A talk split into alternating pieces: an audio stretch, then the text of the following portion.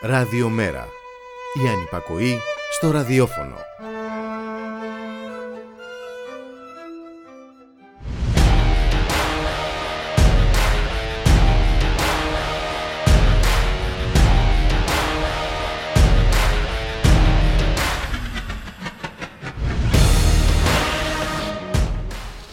Καρικατούρα δημοκρατίας που διασύρεται στις πανεπιστημιακές αίθουσες και στα σκαλιά που σέρνονται φοιτητές από πάνω πλούς αφιονισμένους.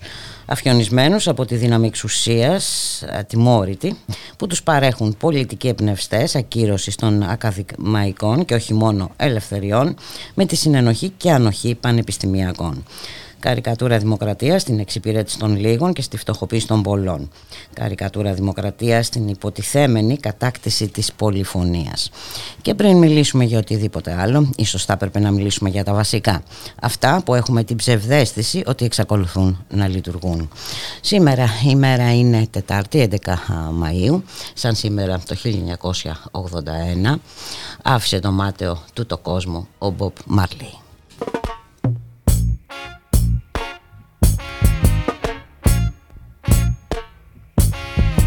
Until the philosophy which old one race superior and another inferior is finally and permanently discredited and abandoned. Everywhere is war it's a war. That until they're no longer first class and second class citizens of any nation, until the color of a man's skin is of no more significance than the color of his eyes, miss a war. That until the basic human rights are equally guaranteed to all without regard to race. And this a war that until that day, the dream of lasting peace, world citizenship, rule of international morality will a fleeting illusion to be pursued but never attained. Now everywhere is war, war, and until the ignoble and unhappy regime that hold our brothers in Angola, in Mozambique, South Africa, subhuman bondage I've been toppled, totally destroyed. Well, everywhere is war.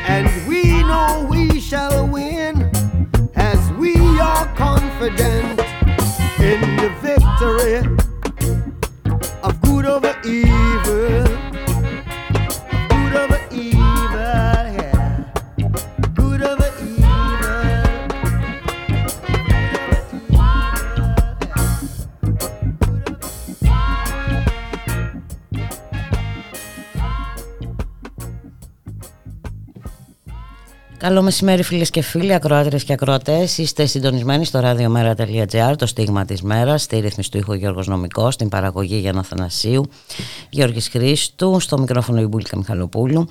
Καλώς ορίζουμε στο στούντιο τον Μιχάλη Κρυθαρίδη, εκπρόσωπο τύπου του Μέρα 25. Μιχάλη, καλώς μεσημέρι.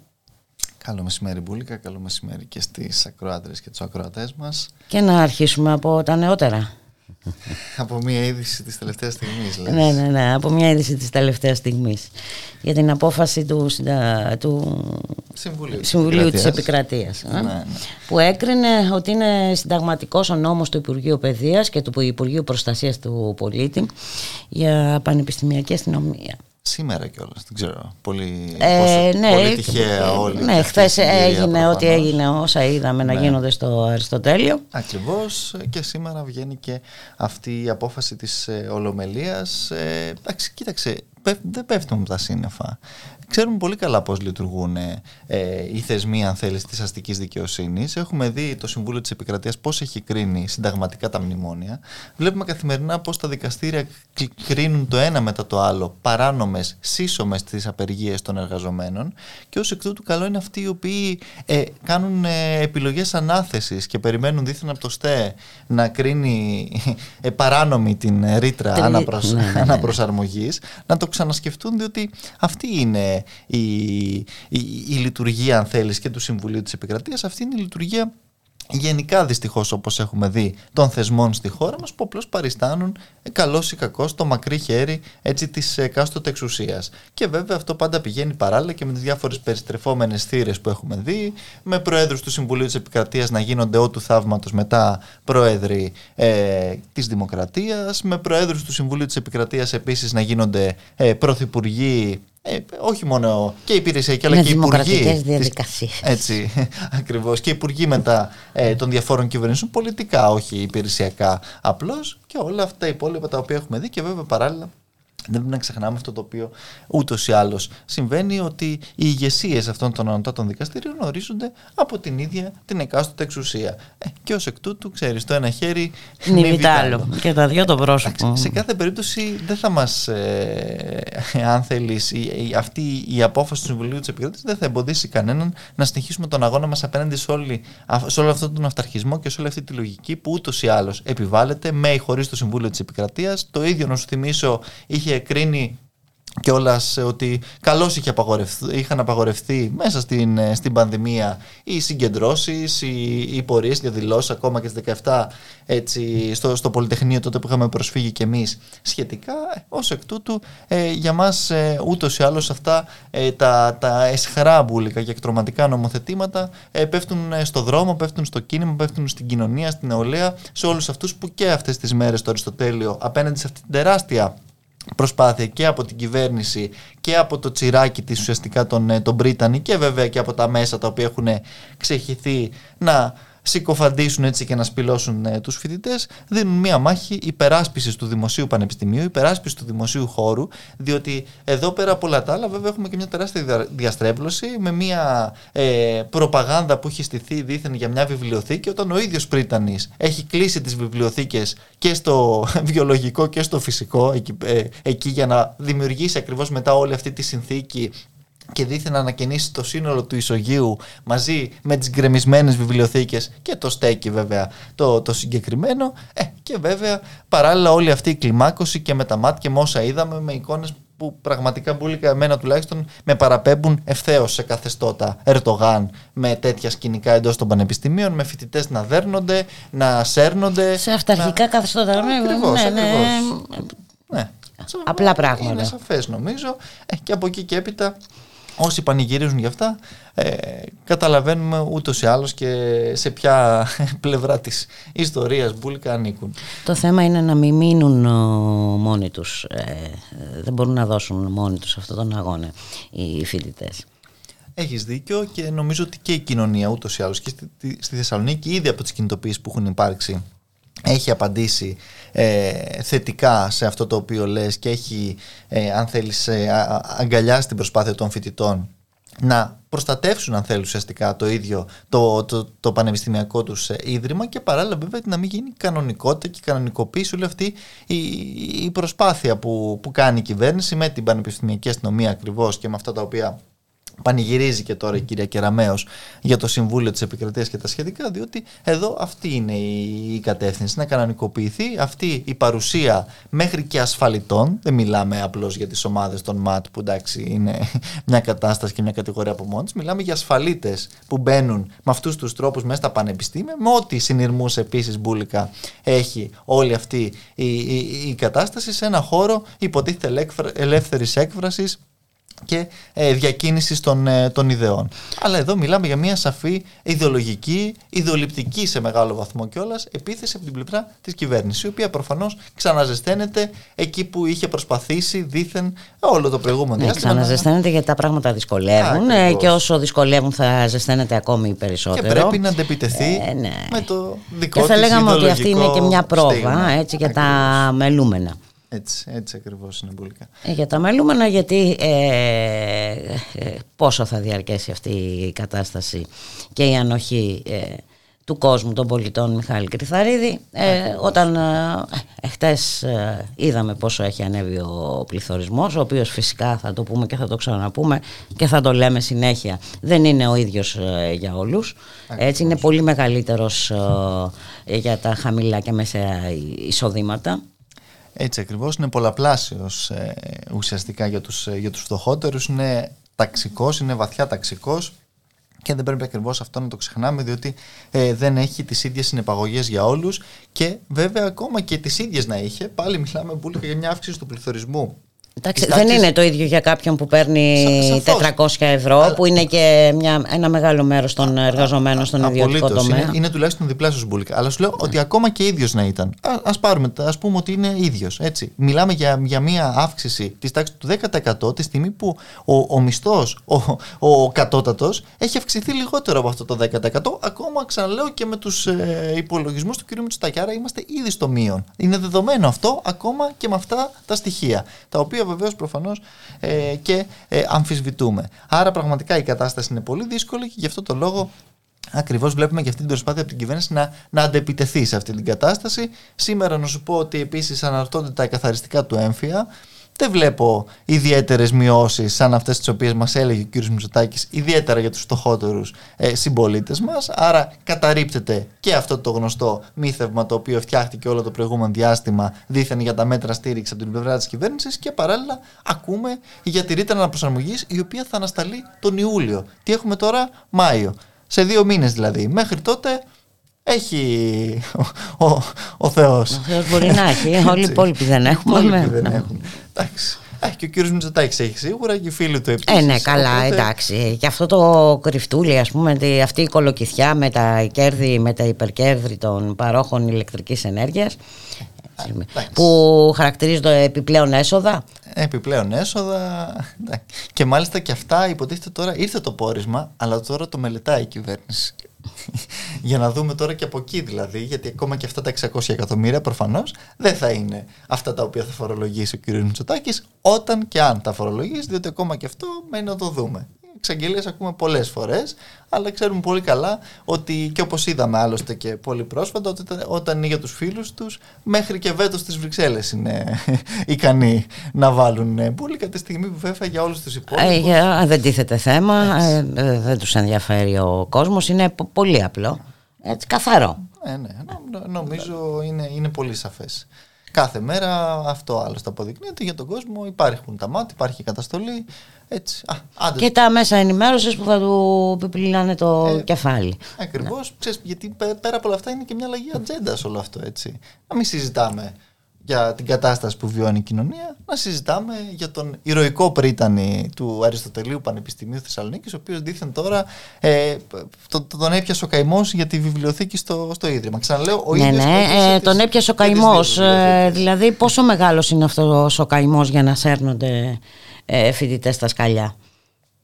Ναι, ναι. Αυτό, και να ξυλοφορτώνονται. Γι' αυτό από ό,τι είδα μπουλικα η σύγκλιτος ε, νύπτει τα, τα σχήρας της και ουσιαστικά αναφέρεται ε, σε, σε βανδαλισμούς και όλα τα, τα υπόλοιπα οι οποίοι, οι οποίοι, και μάλιστα έχουμε βλέπουμε, Όταν πέφτουν κρότου λάμψεις μέσα σε αίθουσα πανεπιστημιακή αυτό πώς λέγεται ακριβώς; Έχουμε φτάσει στο σημείο να δείχνουμε πλάνα από τις ανακατασκευές που κάνει ο εργολάβος και που προφανώς γκρεμίζει εκεί μέσα ό,τι είναι για να, για να κάνει τις ανακαινήσεις και τα σχετικά και να τα αποδίδουμε αυτά δίθεν σε φοιτητές, δίθεν σε, σε βάνδαλους και το καθεξής. Εντάξει, είναι πραγματικά αστεία ε, και τραγική παράλληλα αυτή η κατάσταση. Είναι και επικίνδυνη, ε, Μιχάλη ε, Κρυθαρίδη, γιατί σε τέτοιες καταστάσεις ε, είναι πολύ πιθανό να υπάρξουν και θύματα. Έτσι. Κοίταξε να δεις, με τέτοιας έντασης βία και καταστολή είναι τίποτα δεν είναι απίθανο. Αλλά εδώ βλέπουμε προφανώς ότι υπάρχει ένα, το περιβόητο αυτό δόγμα της ε, μηδενικής ανοχής που μας είπε και χθες ο κύριος Θεοδωρικάκος, το οποίο είναι ε, ουσιαστικά ένα ελεύθερο, ένα λύσιμο των χεριών, όπως μας λέγανε αν θυμάσαι καλά και από τις πρώτες ακόμα μέρες, ε, της, ε, της Ελλάς, το οποίο είχε μαζευτεί για ένα διάστημα μετά τη Νέα Σμύρνη φυσικά και τα, τα, τα, τα, τα σκηνικά τα οποία είδαμε εκεί με τα έκτροπα και τότε και πάλι από την πλευρά της ελληνικής αστυνομίας και τώρα φαίνεται πως ε, ξαναζεσταίνεται λόγω και της εξαιρετικά δυσχερής ε, κατάστασης στην οποία βρίσκεται η κυβέρνηση Μπουλίκα.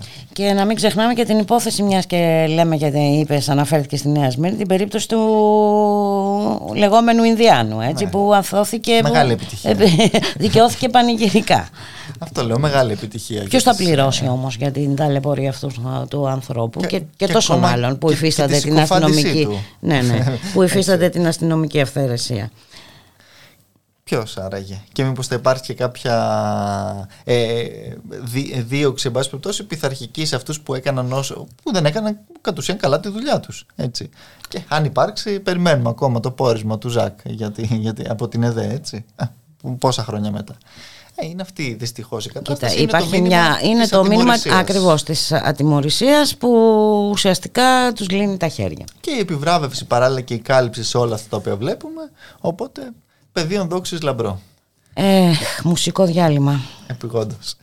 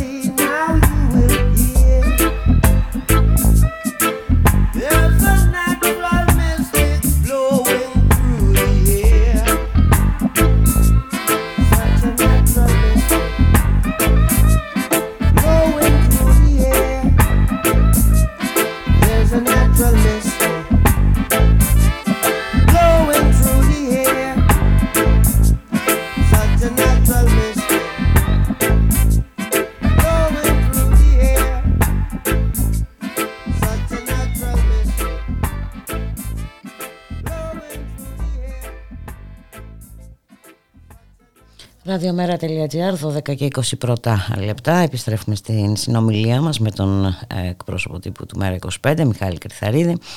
Μιχάλη, αύριο ε, αρχίζει λοιπόν το συνέδριο, ε, το πρώτο διαβουλευτικό συνέδριο του Μέρα 25, σε ιδιαίτερα ε, κρίσιμες, το λιγότερο που μπορούμε να πούμε, ε, συνθήκες, σε μια συγκυρία με ένα πόλεμο σε εξέλιξη, με την ακρίβεια να σαρώνει, με τα μελούμενα να μην προβλέπονται ευχάριστα. Ακριβώς έτσι Μπούλικα, ξεκινάμε αύριο το, το απόγευμα ουσιαστικά με την ε, κεντρική ομιλία, την κεντρική πολιτική ομιλία του γραμματέα του ΜΕΡΑ25, η οποία είναι στις, ε, στις 7.30, από τις 6.30 ξεκινούν οι εργασίες αύριο στον ε, ελληνικό κόσμο εδώ στην, στην Αθήνα. Και βέβαια ε, θα έχουμε πολλά και, και διάφορα όπως έχουμε πει και αυτές τις, ε, τις μέρες και με ε, τον Τζέρεμι Κόρμπιν και την Έτζε Τεμέλ Κουράν και με μια σειρά από έτσι, διάφορα και, και event ακόμα.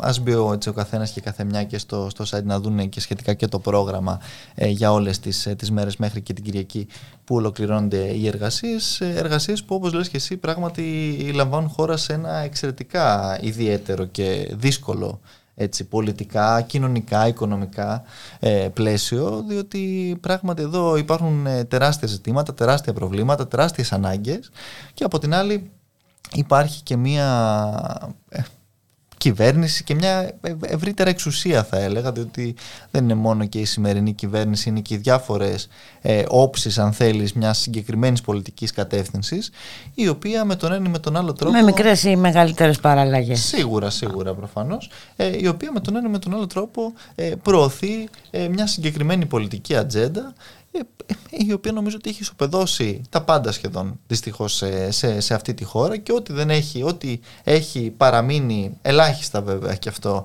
δυστυχώς ε, όρθιο και αυτό φροντίζουν με τον ένα με τον άλλο τρόπο ε, να το υποσκάψουν. Έχουμε, συνεχίζονται και όσα βλέπουμε και μέσα στο νομοθετικό έργο και χθες τα συζητάγαμε. Αύριο ψηφίζεται και η νέα ελληνοαμερικανική συμφωνία για να ανήκουμε ακόμα περισσότερο ε, στην, στη Δύση και το ανήκουμε μιλάμε με την κυριολεκτική έτσι, έννοια του όρου για τον, για τον κύριο Μητσοτάκη και βέβαια όλα αυτά σε ένα πλαίσιο ε, δυστοπικό ακόμα ε, και ευρύτερα, δηλαδή και πέρα και έξω από, την, από τη χώρα μας και με τον πόλεμο που βρίσκεται σε εξέλιξη. Γι' αυτό ε, άλλωστε και τα, τα μέλη της προοδευτικής διεθνής που, που, που, της διεθνούς που θα κάνουν ακριβώς και το, τη, τη, τη συνέντευξη τύπου μεθαύριο θα αναφερθούν κατά βάση σε αυτή ε, την, ε, την ε, εμπόλεμη κατάσταση αλλά και παράλληλα στο τι πρέπει να γίνει για έναν κόσμο αν θέλεις μπουλικα πέρα και έξω και από αυτά ε, τα οποία έχουμε συνηθίσει τώρα και με τους πόλους και με όλη αυτή την κατάσταση που, που επικρατεί και με ό,τι αυτό συνεπάγεται όπως έχουμε δει άλλωστε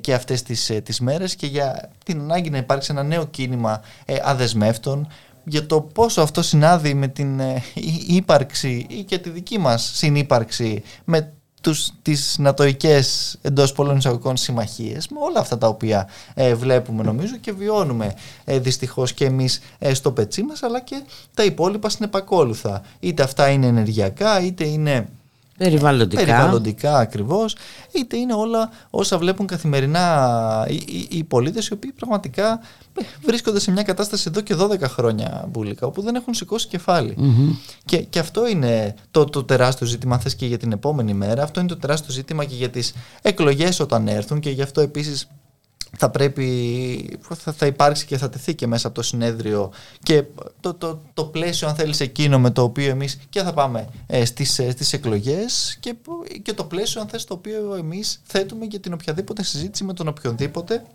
το οποίο βέβαια πρέπει να είναι καθαρά πολιτικό για μας και το οποίο επίσης πρέπει για μας να γίνει και πριν από τις εκλογές. Διότι αλλιώς μιλάμε απλώς για μια κοροϊδία και για μια ε, προσπάθεια απλώς να μοιραστούν κάποιες θέσεις κυβερνητικές, κάτι το οποίο πραγματικά μας αφήνει παγερά αδιάφορους. Δεν θέλουμε να διαχειριστούμε. Ε, και πιστεύω την, και την κοινωνία την αφήνει την κοινωνία, ναι, είναι το παγερά αδιάφορη. Που ακριβώς ναι. μπουλικα που, που, που την ενδιαφέρει αυτή τη στιγμή η εναλλαγή. Ε, εμείς δεν, δεν πιστεύουμε στην, στην εναλλαγή, πιστεύουμε πραγματικά στην, στην πολιτική αλλαγή και για μας αυτή η πολιτική αλλαγή δεν μπορεί να έρθει χωρίς ρήξη. Χωρίς ρήξη με αυτά τα οποία μας κρατάνε δέσμια σε μια σειρά από τέτοια ζητήματα και τα οποία θεωρούμε ότι συνεχίζουν να φτωχοποιούν και να εξεθλιώνουν τη μεγάλη πλειοψηφία της κοινωνίας τη στιγμή που βέβαια κάποιοι τρίβουν τα χέρια τους. Και αυτοί οι κάποιοι βλέπουμε ότι ακόμα και μέσα σε συνθήκες πολέμου όπως συζητάγαμε και χθες και με τις πλάτες της κυβέρνησης και με την τεράστια υποκρισία που τη διακατέχει όχι απλώς τρίβουν τα χέρια τους αλλά είναι οι μόνοι οι οποίοι εξαιρούνται ουσιαστικά και από όλες αυτές τις ε, επιπτώσεις του, του πολέμου. Όπως εξαιρούνται διαχρονικά. Ε, βέβαια και, και όπως επίσης Αλλά εδώ έχουμε φτάσει σε απίστευτα σημεία υποκρισία. Και, και είναι και αυτό που συζητάγαμε, ότι ξέρεις, μιλάμε για ολιγάρχες Ρώσους και τα λοιπά και καλά κάνουμε, αλλά για τους υπόλοιπους ολιγάρχες θα μιλήσουμε κάποια στιγμή. Δεν είναι μόνο οι Ρώσοι ολιγάρχες που υπάρχουν σε αυτόν τον κόσμο. Υπάρχουν και αυτοί βεβαίως, αλλά υπάρχουν και μια σειρά από άλλοι που παράλληλα και αυτοί προωθούν και διάφορα συμφέροντα. Πολλές φορές είναι και σαγαστή συνεργασία και με τους Ρώσους ολιγάρχες, όπως βλέπουμε, ακόμα και σε συνθήκες ε, πολέμου. πολέμου.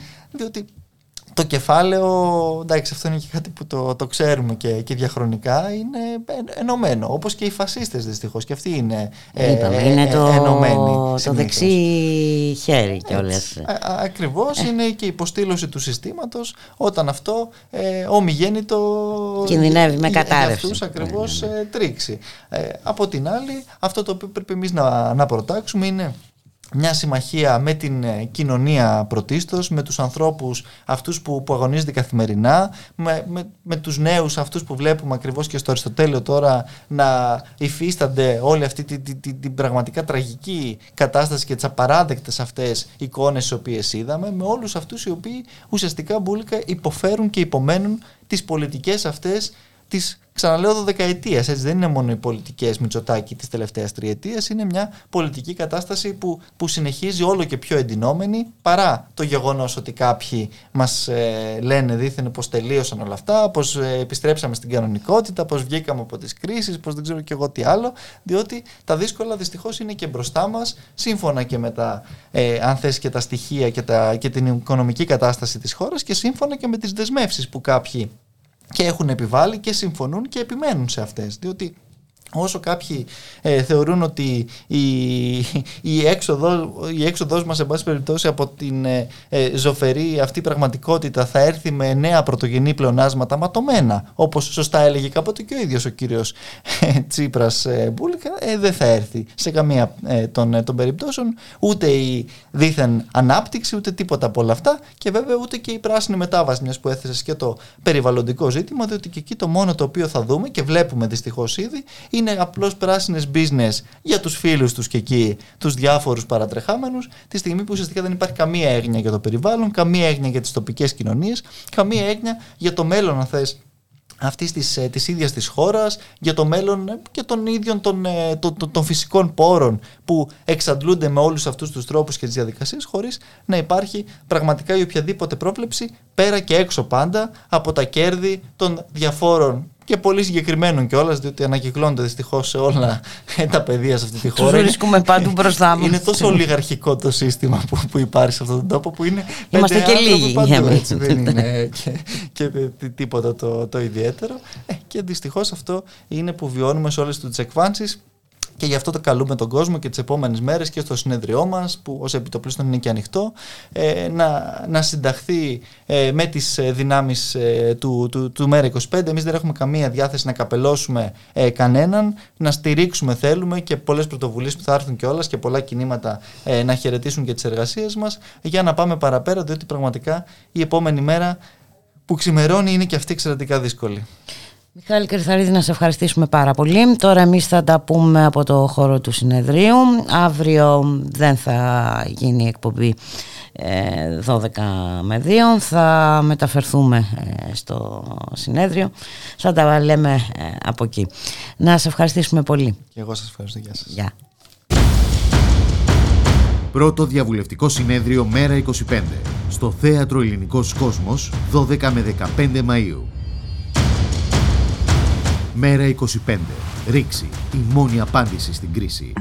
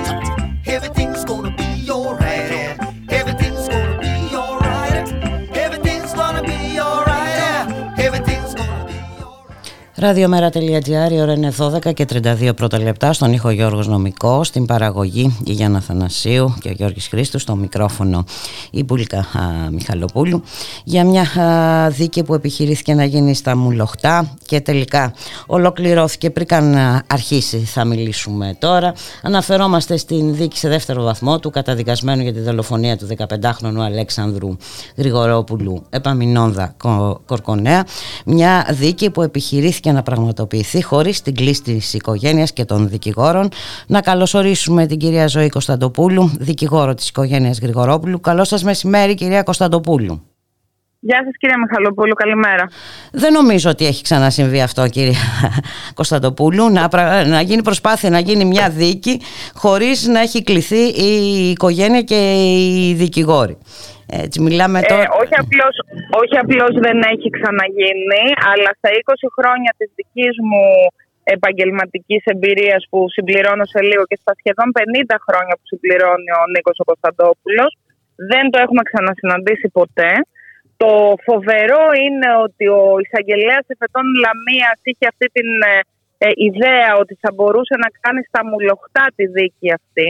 Ε, και βεβαίως πρέπει να σας πω ότι μολονότι δεν έχουμε συναντήσει τέτοια ακραία παραβίαση, να μην καλείται η πολιτική αγωγή, η υποστήριξη της κατηγορίας και μάλιστα η οικογένεια του δολοφονημένου παιδιού, έχουμε όμως σε αυτή την υπόθεση ακραίου παρασκηνίου, παρακράτους και ε, ε, ε, παρασκηνιακών παραμηχανισμών σε όλα τα επίπεδα. Έχουμε συναντήσει πάρα πολλές φορές εκείνες τις ε, ε, διεργασίες οι οποίες ενεργοποιούνται προκειμένου να πέσουν στα μαλακά οι υπέτειοι της δολοφονίας του παιδιού.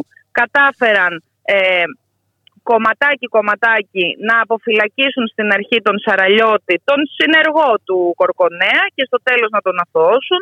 Στη συνέχεια δώσανε αυτή την ποινή χάδι στον Κορκονέα ουσιαστικά επιβραβεύοντάς τον για την εμψυχρόνο δολοφονία του Αλέξανδρου Γρηγορόπουλου.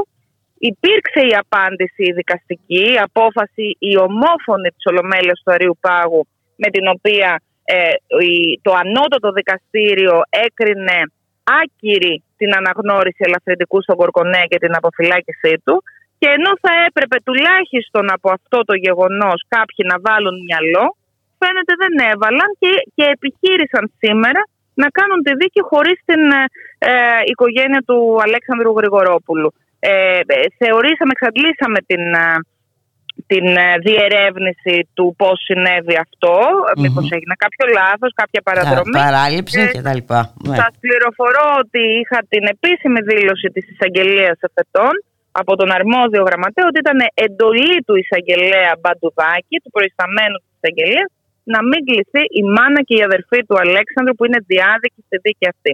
Καταλαβαίνετε ότι κατόπιν αυτού εμείς προσήλθαμε βεβαίως με εξουσιοδότηση ε, της μητέρας και της αδελφής του Αλέξανδρου. Ε, εμφανιστήκαμε στη δίκη, διαμαρτυρηθήκαμε εντονότατα, εντονότατα ε, και θα ε, διαμαρτυρηθούμε φυσικά και σε άλλο Επίπεδο. επίπεδο με αναφορές.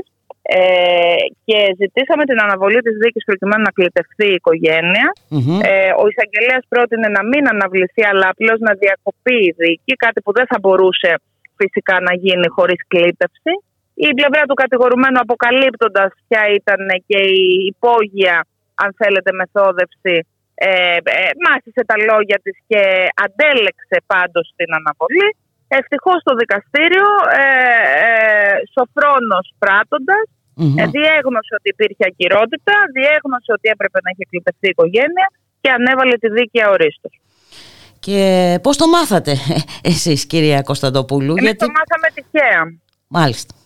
Ε, αυτό καταλαβαίνετε τι σημαίνει. Κοιτάξτε κυρία Μιχαλοπούλου, εγώ από την, και από την πολιτική μου διαδρομή και από την επαγγελματική μου εμπειρία και από την κοινωνική μου δράση ξέρω πάρα πολύ καλά ότι πάντοτε υπάρχουν μηχανισμοί που ξέρουν και μπορούν και επιδιώκουν να τυλίξουν ε, έναν πολίτη σε μια κόλλα χαρτί αν τον βρουν σε κατάσταση αδυναμίας. Το ότι αυτοί οι μηχανισμοί τόλμησαν και είχαν το θράσος να το κάνουν αυτό για πολλωστή φορά στην υπόθεση αυτή, ελπίζοντας και σχεδόν πετυχαίνοντας, γιατί αν εμείς δεν ενημερωνόμασταν τυχαία, ενημερωθήκαμε από ένα συνάδελφό μας της Λαμίας ότι υπάρχει αυτή η δίκη στο Πινάκιο. Δεν το είχε μάθει το δικαστικό ρεπορτάζ, δεν το είχαν μάθει οι τοπικοί δημοσιογράφοι. Δεν είχαμε κλητευτεί. Εάν σήμερα δεν εμφανιζόμασταν, θα γινόταν μια δίκη που κανείς δεν θα αναρωτιόταν αν κλητευθήκαμε ή όχι. Οι ένορκοι που θα κληρώνονταν θα διαμόρφωναν την άποψη ότι σε αυτή τη δίκη δεν υπάρχει οικογένεια του θύματος που να ενδιαφέρεται, υπάρχει μόνο ο κατηγορούμενος.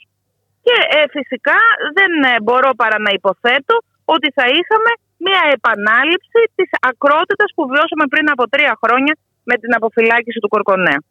Μάλιστα. Ε, αυτό όμως δεν μπορεί να, να μείνει έτσι, ε, κυρία Κωνσταντοπούλου. Μιλάμε για ένα... Κυρία...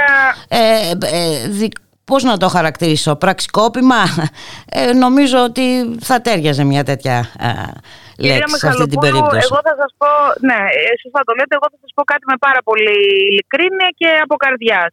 Ε, έχω υπερασπιστεί πάρα πολλές υποθέσεις που αφορούν ε, αδικία σε βάρος αδυνάμων, αδικία σε βάρος πολιτών ή αδικία σε βάρος της κοινωνίας. Και αυτό που έχω διαπιστώσει είναι ότι αν η κοινωνία δεν είναι παρούσα, παλόμενη, αντιδρώσα και δρώσα ενώπιον της δικαιοσύνης, ε, διαμορφώνεται ένα πεδίο ε, πάντοτε ε, ε, πιθανότητας αυθαιρεσίας. Τις υποθέσεις αυτές ιδίω που έχουν συγκλονίσει την κοινωνία, η υπόθεση της δολοφονίας του Αλέξανδρου Γρηγορόπουλου μας έχει σημαδέψει. Εμένα με έχει στιγματίσει από το, από το 2008 που το βίωσα τότε ως ε, νέα δικηγόρος πριν ακόμη γίνω συνήγορος της οικογένειας του Αλέξανδρου. Είμαστε συνδεδεμένοι βιωματικά με αυτή την δολοφονία. Οι, οι, οι, όλες οι νεότερες γενιές, όλες τις σημερινές γενιές. Σε, σε αυτές τις υποθέσεις λοιπόν η κοινωνία δεν πρέπει να επαναπάβεται, πρέπει να είναι ενεργή και, και, και σε διαρκή επαγρύπνηση γιατί διαφορετικά ιδίως όταν ε, ε, μιλάμε για περιπτώσεις όπου ελέγχεται και η εξουσία και η αστυνομία ιδίως σε αυτές τις περιπτώσεις εάν η κοινωνία επαναπαυθεί ενεθρία έρχεται μία απόφαση η οποία παραβιάζει τη λογική βιάζει το αίσθημα δικαίου του λαού και της κοινωνίας, αφήνει αδικαίωτο το θύμα και την οικογένειά του και κυρίως, γιατί αυτό είναι το πιο σοβαρό, στρώνει το δρόμο για το επόμενο έγκλημα και οπλίζει το χέρι του επόμενου κορκονέα. Ε, κυρία Κωνσταντοπούλου, θα ήθελα να εκμεταλλευτώ την παρουσία σας στην εκπομπή, ε, να ζητήσω το σχόλιο σας για την απόφαση του Συμβουλίου της Επικρατείας που χαρακτήρισε συνταγματικό τον νόμο ε, Κεραμέως και ε, του Υπουργού Προστασίας του Πολίτη για την Πανεπιστημιακή Αστυνομία. Εγώ έχω εντελώς αντίθετη άποψη σε σχέση με όλο αυτό το εγχείρημα, το οποίο πέραν της ε, ε αντισυνταγματικότητας είναι και πολιτικά και ατελέσφορο και κοινωνικά ε, απρόσφορο. Ε, το, το, οι αποφάσεις των δικαστηρίων φυσικά δεν είναι η Αγία Γραφή και πολλές φορές και τα δικαστήρια ασφάλουν. Ε, το Συμβούλιο της Επικρατείας δυστυχώς σε πολλές περιπτώσεις έχει διατυπώσει ε, κρίσεις με τις οποίες νομιμοποιήθηκαν πολιτικές οι οποίες στη συνέχεια καταδυνάστευσαν τις κοινωνίες Η δική μου άποψη, κυρία Μιχαλοπούλου, είναι ότι το Πανεπιστήμιο είναι χώρος ε, ζωντανής ε, ανάπτυξης της προσωπικότητας όλων, φοιτητών και καθηγητών και όλων των ανθρώπων που ενδιαφέρονται για τη γνώση. Ε, σαφώς πρέπει να είναι χώρος ελευθερίας και όχι καταστολής. Πρέπει να είναι χώρος δημιουργίας και όχι φόβου. Και μια τέτοια κοινωνία ονειρεύομαι και μια τέτοια ε, κοινωνία ε, οραματίζομαι. Και νομίζω, επειδή και η κυρία Κεραμέως έχει σπουδάσει στο εξωτερικό ε, ε, ε, σε ένα κομμάτι των σπουδών της και έχει ζήσει και τα πανεπιστήμια του εξωτερικού, όπως τα έχω ζήσει και εγώ, αυτό το κλίμα της καταστολής, της τρομοκράτησης και της αντιπαράθεσης της αστυνομίας με τους φοιτητές εντός του πανεπιστημιακού χώρου δεν υπάρχει πουθενά. Είναι, δεν, δεν ακολουθεί κανένα ε, πρότυπο, ούτε έχει πουθενά δοκιμαστεί. Είναι δε ε, ε, απολύτως δεδομένο ότι θα αποτύχει, διότι και η ίδια η, η, η αστυνομία δεν είναι διατεθειμένη να το εφαρμόσει και διαμαρτύρεται όπως ξέρετε. Ε, είναι, είναι δηλαδή πραγματικά μια εμπριστική ε, ε, και από κάθε άποψη εσφαλμένη πρωτοβουλία που το μόνο το οποίο συντηρεί, αν θέλετε, και το λέω ευθέως, είναι κομματικά ακροατήρια που πορώνονται ε, ε, ε, ουσιαστικά περιγράφοντας τους φοιτητές ως εγκληματίες ή οραματιζόμενα υποτιθέμενους τρομοκράτες και, και επικίνδυνα στοιχεία μέσα στο πανεπιστήμιο. Εάν παρισφρήσουν επικίνδυνα στοιχεία και εγκληματικά στοιχεία μέσα στο πανεπιστήμιο, οι πρώτοι που πρέπει να ενδιαφέρονται και τις περισσότερες φορές ενδιαφέρονται να κινητοποιηθούν είναι οι παράγοντες της πανεπιστημιακής κοινότητας. Βεβαίως, πολλές φορές και εκεί βλέπουμε στρεβλώσεις και θα μου επιτρέψετε να, να, να πω και το εξής, και είναι ε, πολιτικό σχόλιο. Τις περισσότερες ε, ε, πολιτικές στρεβλώσεις τις βλέπουμε από, ε, και, και, και στρεβλώσεις της λειτουργίας του Πανεπιστημίου τις βλέπουμε εκ μέρους καθηγητών μελών ΔΕΠ που στρατεύονται στα ε, κόμματα εξουσίας. Κυρία Κωνσταντοπούλου, σας ευχαριστώ πάρα πολύ για την ε, συνομιλία. Να είσαστε καλά. Σας ευχαριστώ και εγώ. Καλημέρα. Γεια χαρά. Γεια. Να είστε καλά.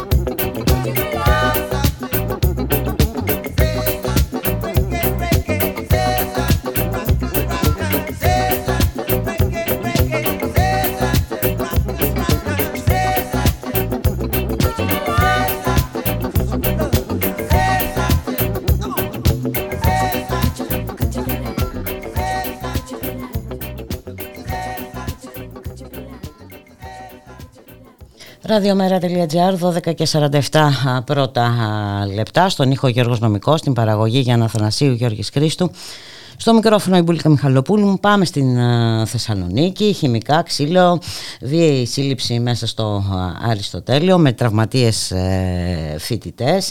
Ε, μέχρι και χημικά έπεσαν από τις αστυνομικές δυνάμεις στη Σχολή Θετικών Επιστημών.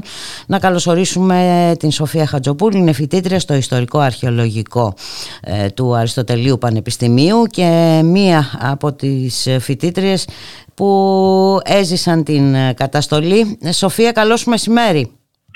Καλό μεσημέρι και από τη Θεσσαλονίκη. Εντάξει, ε, νομίζω ότι οι εικόνες που ζήσαμε και έχουν δει και όλοι πιστεύω σε βίντεο πανελλαδικά τι συνέβη ήταν εικόνες που δεν χωράνε μέσα στο πανεπιστήμιο. Δηλαδή, ακόμα και μέσα σε το Δημοκρατικό Πανεπιστήμιο τέλος πάντων δεν χωρούν αυτές οι εικόνες. Που υποτίθεται ότι έχουμε ε, ε, ακαδημαϊκή ελευθερία, ε, τουλάχιστον. Μάλιστα. Ναι. Ε, εντάξει, νομίζουμε εμείς κάπως εγώ και σαν φοιτητή και μέλος του Δυτικού Συλλόγου ε, Ιστορίας Αρχαιολογίας, αυτό που συμβαίνει έχει να κάνει με το πώς είναι ένα συντεταγμένο σχέδιο από την πλευρά της Βρετανία μαζί με το Υπουργείο και αυτό φάνηκε ε, και τις δύο εβδομάδες του Πάσχα, ας πούμε, με τις δυνάμεις των ΜΑΤ να στρατοπεδεύουν και με την κλιμάκωση που υπήρξε χθες, με την ρήψη χημικών και κρότου λάμπη ακόμα και σε εσωτερικό χώρο και με την ξυλοκόπηση μιας σειράς φοιτητών και ε, εμένα ίδια τέλος πάντων. Ε, είναι συντεταγμένο σχέδιο. Η βιβλιοθήκη αποτελεί ξεκάθαρη πρόφαση πλέον. Είναι ενδεικτικό ότι η κεντρική βιβλιοθήκη ας πούμε, του Πανεπιστημίου καταραίει, δεν λειτουργεί Ε, και αντί να επιδιορθωθεί ας πούμε, αυτή η βιβλιοθήκη ή υπάρχουν ποντίκια στη λέσχη, έχει μπει σαν πρόσχημα η βιβλιοθήκη στο κτίριο του βιολογικού και χρησιμοποιείται από την πλευρά της Βρετανίας ακριβώς για να νομοποιήσει την παρουσία των ΜΑΤ. Mm-hmm. Ενδεικτικό είναι και οι δηλώσεις που έχει κάνει η Βρετανία, το ΑΠΙΣΙΤΑ και το Υπουργείο Προστασίας του Πολίτη, ότι 17 του μήνα, ας πούμε, και μια μέρα πριν από τις ορισμένες φυσικέ εκλογές, η δημοκρατική διαδικασία των φυσικών εκλογών, θα στρατοπεδεύσει η πανεπιστημιακή αστυνομία μέσα στο απειθήτο. Μάλιστα. Τώρα το... Ε... ε για θύμισε μας λίγο το λόγο, αυτό στον οποίο αναφέρθηκες, για την ε, βιβλιοθήκη. Δηλαδή, ε, τι θέλει να πει, ότι εμποδίζετε εσείς την λειτουργία; Όχι. Αυτό ε, θεωρούμε ότι χρησιμοποιείται σαν πρόφαση από την πλευρά της βρετανια Εγώ ε, είπα και πριν, ας πούμε, το πώς η βιβλιοθήκη και η κεντρική βιβλιοθήκη του Πανεπιστημίου και μια σειρά βιβλιοθηκών είτε υπολειτουργούν είτε δεν λειτουργούν καθόλου.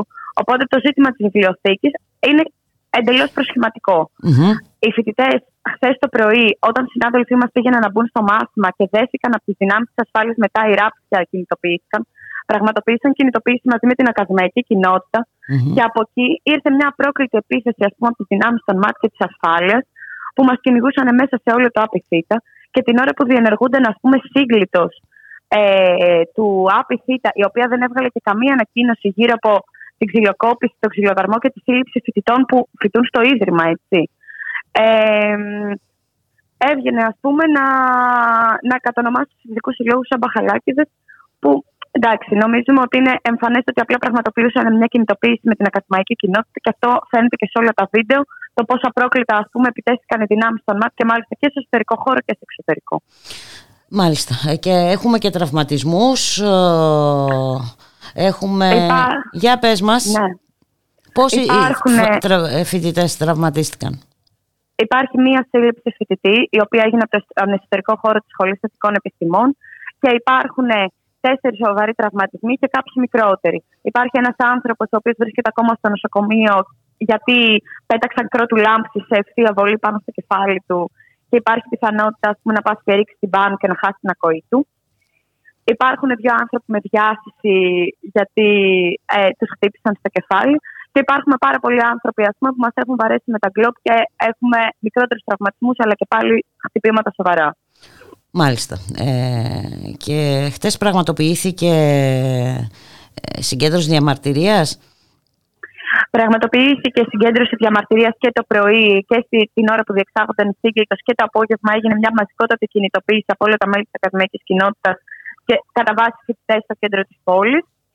Σήμερα οι φοιτητικοί σύλλογοι και ακαδημαϊκοί έχουν, κάνανε μια πορεία στο εσωτερικό του ασύλου ε, και αυτή τη στιγμή βρίσκονται στη ΣΕ, ε, στη Σχολή Θετικών και συνεχίζουν την κινητοποίησή τους.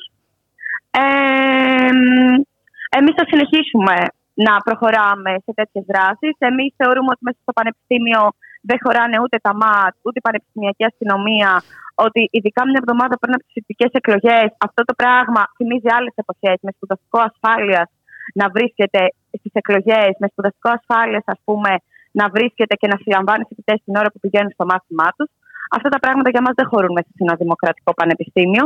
Και αν δεν λάβουμε τις απαραίτητες απαντήσεις από την Βρετανία Παπαϊωάννου, που πρέπει να λογοδοτήσει, από το ίδιο το Υπουργείο που πρέπει να λογοδοτήσει για αυτή την κατάσταση που έχουν μετατρέψει το ΑΠΣΙΤΑ σε πειραματικό σωλήνα εφαρμογής του νόμου Κεραμέου του Σοχοίδη.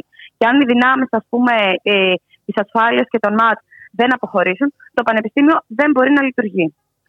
Είναι σαφές ε, αυτό, δηλαδή δεν συμβαίνει πουθενά ε, αυτό που γίνεται στη, είναι στην χώρα μας. Είναι εικόνες που πραγματικά είναι βγαλμένες από τη Χούντα. Ναι, ναι, δεν, πουθενά, δεν ισχύει πουθενά σε κανένα ε, πολιτισμένο, τέλος πάντων, εντός εισαγωγικών κράτος. Και σήμερα μια μέρα μετά από αυτά τα, αυτή την άγρια καταστολή ανεφλόγου και αιτίας, ε, που πραγματικά έτσι όπως περιγράφεις και τα πράγματα ε, εντελώς τυχαία δεν είχαμε δεν θρυνήσαμε και θύματα. Να μην παραβλέπουμε ναι. αυτή την παράμετρο Σοφία γιατί εντάξει σε τέτοιες καταστάσεις ναι, όταν ναι. πέφτουν και κρότου λάμψης ε, καταλαβαίνουμε οτιδήποτε μπορεί να συμβεί έτσι όπως έχουμε να, δει να συμβαίνει και άλλες ε, φορές. Ε, και σήμερα έχουμε και την απόφαση του Συμβουλίου της Επικρατείας ε, που άναψε το πράσινο φως για την πανεπιστημιακή αστυνομία. Οπότε η απάντηση βέβαια δεν μπορεί να δοθεί μόνο από εσά, από, το, από τους φοιτητές, από το φοιτητικό κίνημα.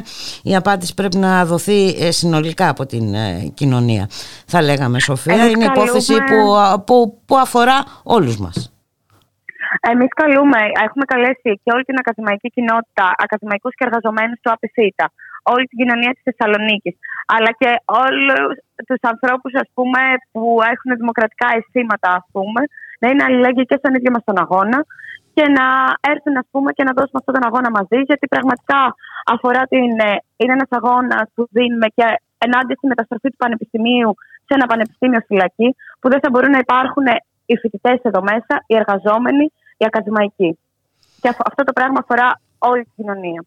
Δεν ε... αφορά αποκλειστικά τους φοιτητές. Έτσι ακριβώς.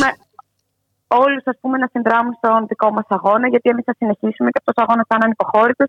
Τον δώσαμε και πέρυσι και πετύχαμε. Θα συνεχίσουμε να το κάνουμε και φέτος, γιατί οι προκλήσεις είναι τεράστιες. Και ξαναλέω, είναι μια εβδομάδα πριν από μια δημοκρατική διαδικασία των φοιτητικών εκλογών. Είναι και αυτό τεράστιο ζήτημα που θέτουν οι φοιτητικοί σύλλογοι. Ε, βέβαια είναι ένα τεράστιο ζήτημα, είναι σαν, σαν μήνυμα ακούγεται όλη αυτή ναι, ναι. η καταστολή Σοφία και βέβαια το μήνυμα τώρα αφορά εσάς μεθαύριο όπως το έχουμε δει και άλλες φορές να συμβαίνει τους εργαζόμενους, τις κινητοποιήσεις, τις απεργίες και ούτω καθεξής. Μάλιστα. Οπότε προφανώς. Ε, προφανώς και η απάντηση πρέπει να είναι της κοινωνίας. Ε, να σε ευχαριστήσω πάρα πολύ για την ε, συνομιλία και εύχομαι να μην ε, ξαναδούμε τέτοιες εικόνες. Τουλάχιστον θα προσπαθήσουμε όσο μπορούμε ο καθένας από την πλευρά του να μην τις ξαναδούμε. Να είσαι καλά Σοφία. Να είσαι καλά. Καλή ευχαριστώ πολύ. Ευχαριστώ και εγώ πολύ. Γεια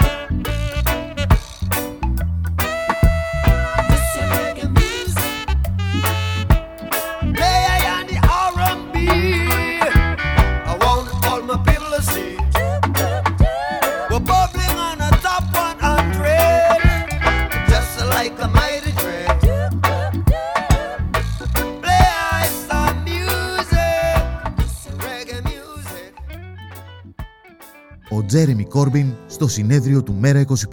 Ο εμβληματικός εκφραστής του αγώνα για τους πολλούς, όχι για τους λίγους, βουλευτής, ακτιβιστής, πρώην αρχηγός του Βρετανικού Εργατικού Κόμματος και μέλο του Συμβουλίου της Προοδευτικής Διεθνούς, θα συμμετάσχει διαζώσει στο πρώτο διαβουλευτικό συνέδριο του Μέρα 25, όπου και θα μιλήσει σε ανοιχτή για το κοινό συνεδρία. Παρασκευή 13 Μαου στις 8 μετά μεσημβρίας στο Αμφιθέατρο του Ιδρύματος Ελληνικός Κόσμος.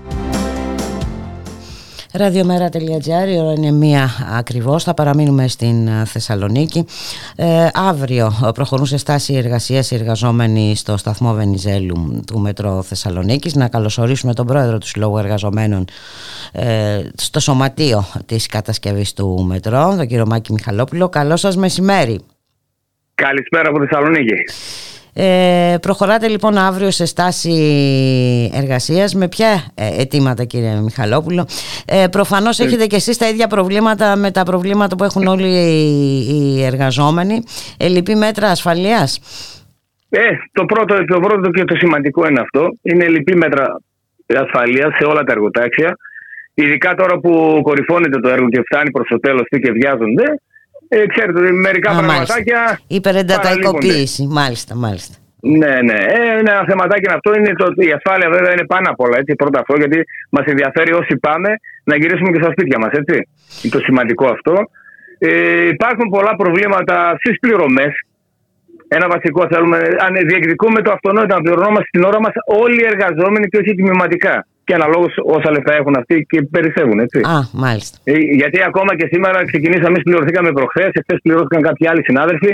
Σήμερα είναι απλήρωτε ένα μεγάλο κομμάτι του, ε, των εργαζομένων. Έτσι, από τα γραφεία, οι χειριστές. Ε, όλα αυτά εδώ είναι οι αυξήσεις των μισθών που ζητάμε.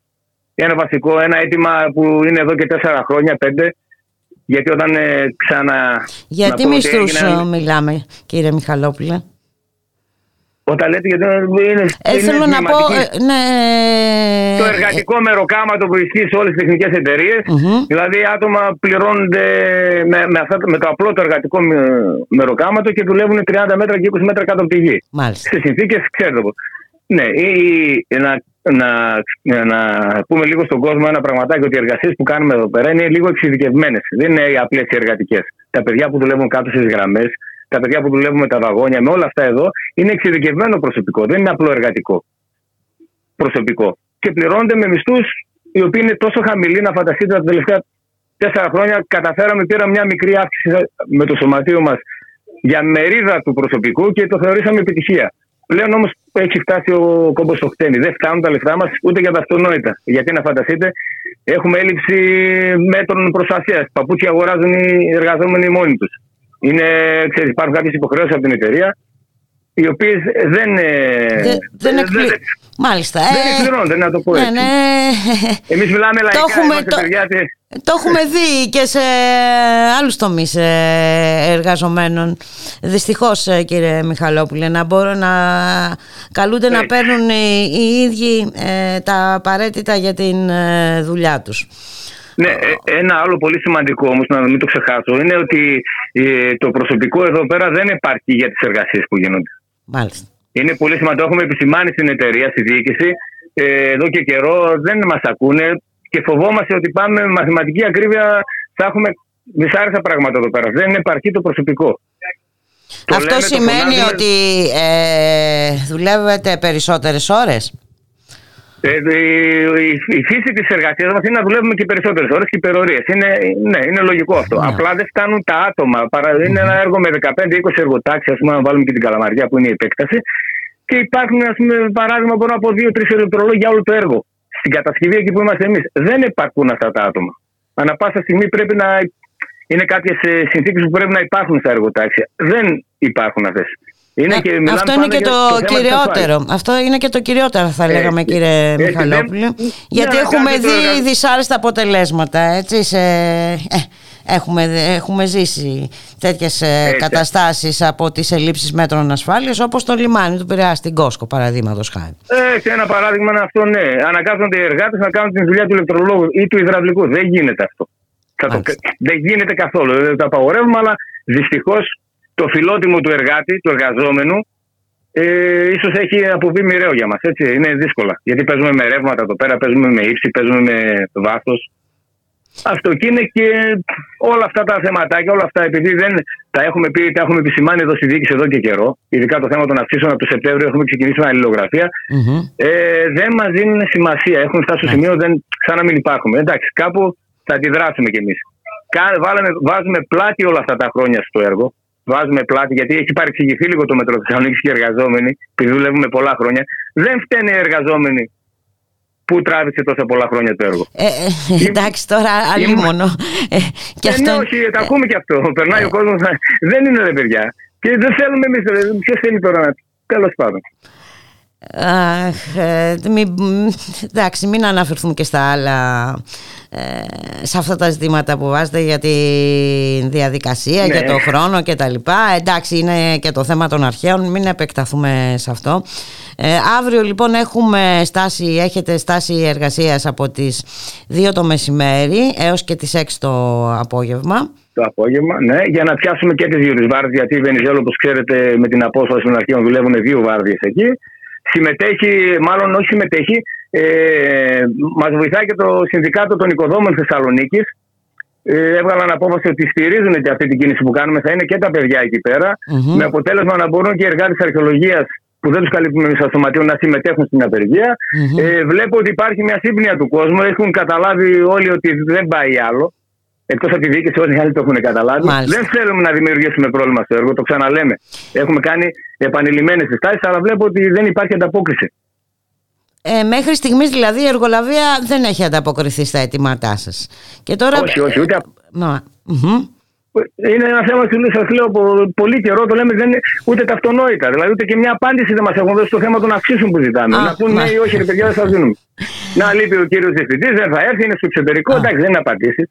Όχι. Και, ναι, και αρχίζουν και έχουμε και άλλα θέματα συμπεριφοράς του, των περισταμένων μας. Λίγο αρχίζουν να γριεύουν τα πράγματα, γιατί τους πιέζουν τους ανθρώπους για να τελειώσουν τη δουλειά αυτή, ξεσπάνε ξεσπάνε στους εργαζόμενους ε, και έχουμε άλλα θεματάκια. Δεν είναι λογικές αυτές, όμως ε, κύριε Μιχαλόπουλε, οι εργαζόμενοι είναι πάρει... οι τελευταίοι που έχουν ε, ε την, ε, την ευθύνη για αυτά που έχουν συμβεί. Ναι όλα αυτά τα χρόνια όλα σχετικά με το μέτρο. Είναι και, για, είναι και για αυτό το λόγο. Δηλαδή, προσπαθούμε και εμείς να, να μην δημιουργούμε εντάσεις, να, να προσπαθούμε να τους πείσουμε ότι δεν είμαστε το κάτι άλλο, είμαστε εργαζόμενοι όλοι.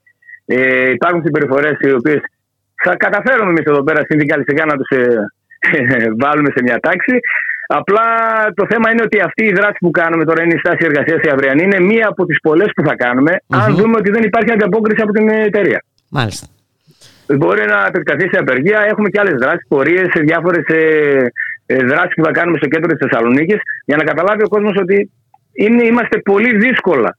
Η δουλειά μας είναι πολύ δύσκολη και τα λεφτά που παίρνουμε είναι λίγα. Οι, οι συνθήκες εργασίας μας δεν είναι αυτές που πρέπει να είναι. Θέλουμε και, θέλουμε και τη συμπαράσταση του κόσμου.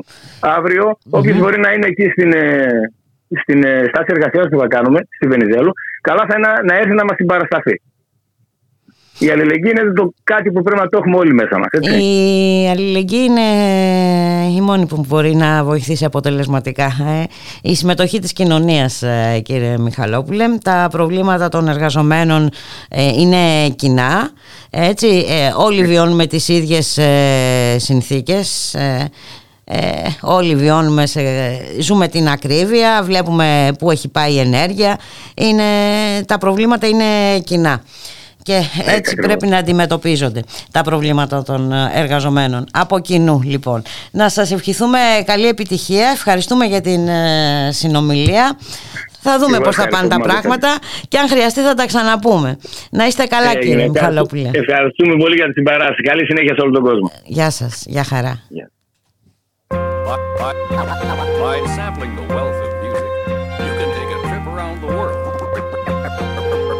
Radiophonic reproduction offers us the most natural and satisfying way of listening.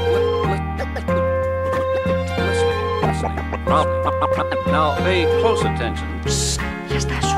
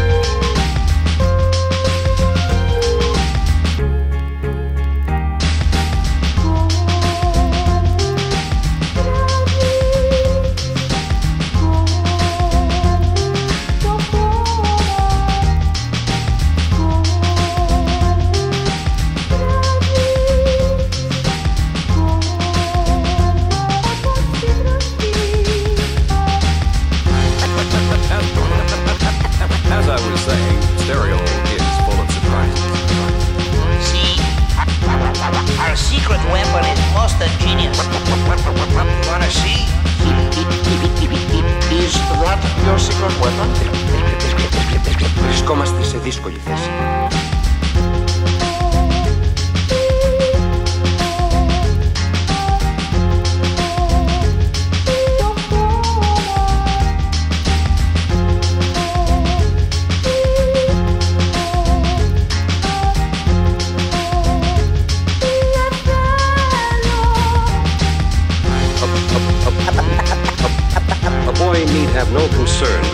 penis is different from that of other boys. Like noses and ears, there is a variety of sizes.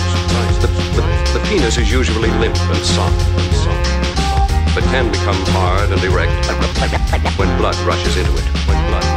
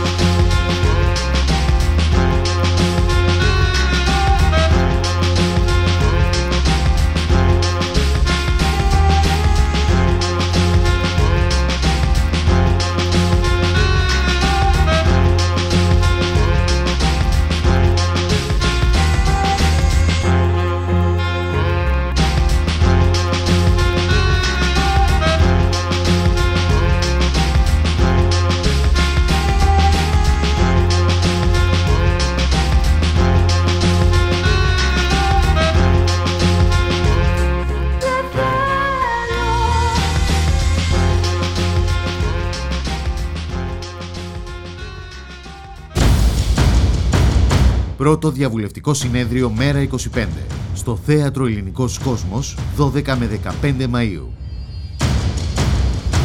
Μέρα 25. Ρήξη. Η μόνη απάντηση στην κρίση. Η Έτσετε Μελκουράν στο συνέδριο του Μέρα 25.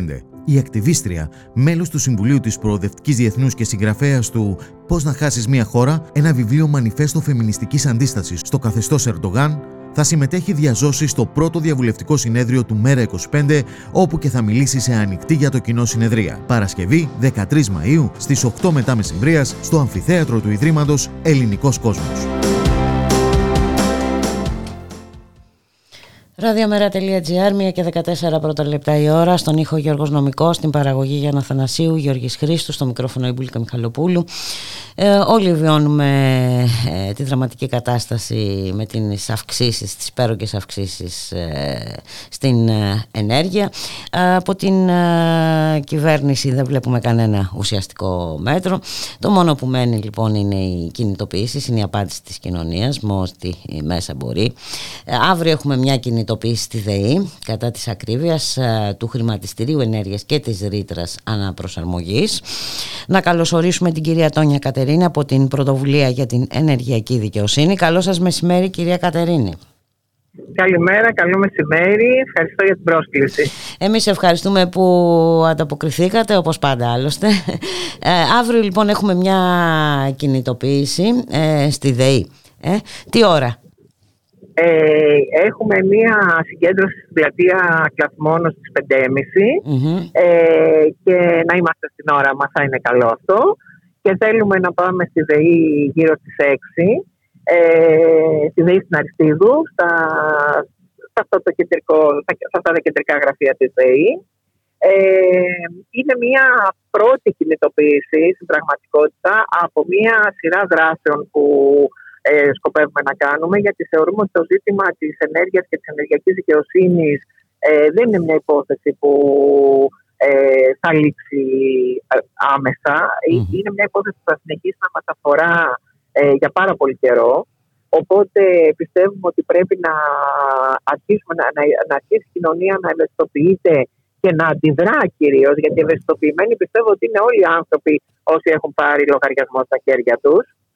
Ε, και φυσικά ε, ο στόχος είναι να αναδείξουμε τα ζητήματα που υπάρχουν σήμερα σε σχέση με την ε, ακρίβεια και την ενεργειακή φτώχεια όπως έχει διαμορφωθεί τα τελευταία χρόνια στην Ελλάδα ε, και να δούμε τι εργαλεία έχουμε και τι τρόπους έχουμε για να αντισταθούμε.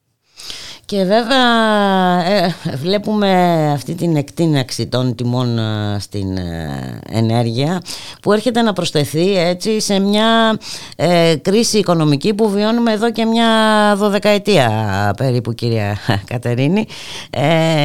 βέβαια βλέπουμε και την ακρίβεια να καλπάζει. Χθε μάθαμε ότι ο πληθωρισμός έχει ξεπεράσει το 10%.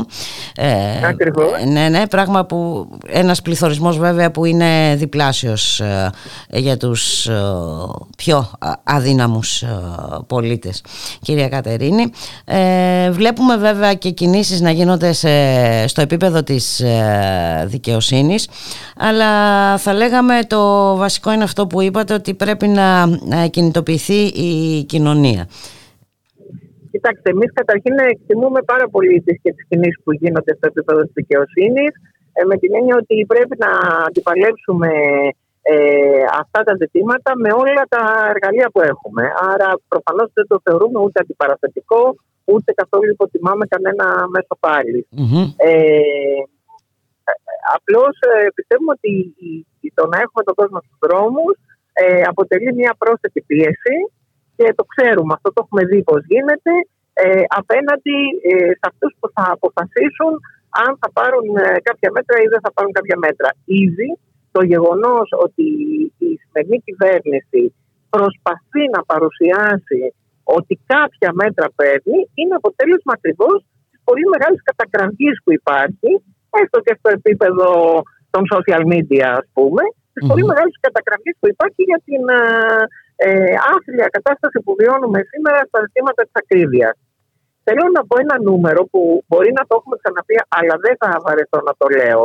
Η Ελλάδα είναι η πρώτη χώρα στην Ευρώπη σε στεγαστικό κόστος, δηλαδή συγκρίνοντας το, ε, τον μέσο μισθό με το τι πληρώνει ένας πολίτης για ε, ρεύμα, ενίκιο και γενικώς στεγαστικές δαπάνες. Η στεγαστική δαπάνη στην Ελλάδα είναι 46% είναι η μεγαλύτερη στην Ευρώπη.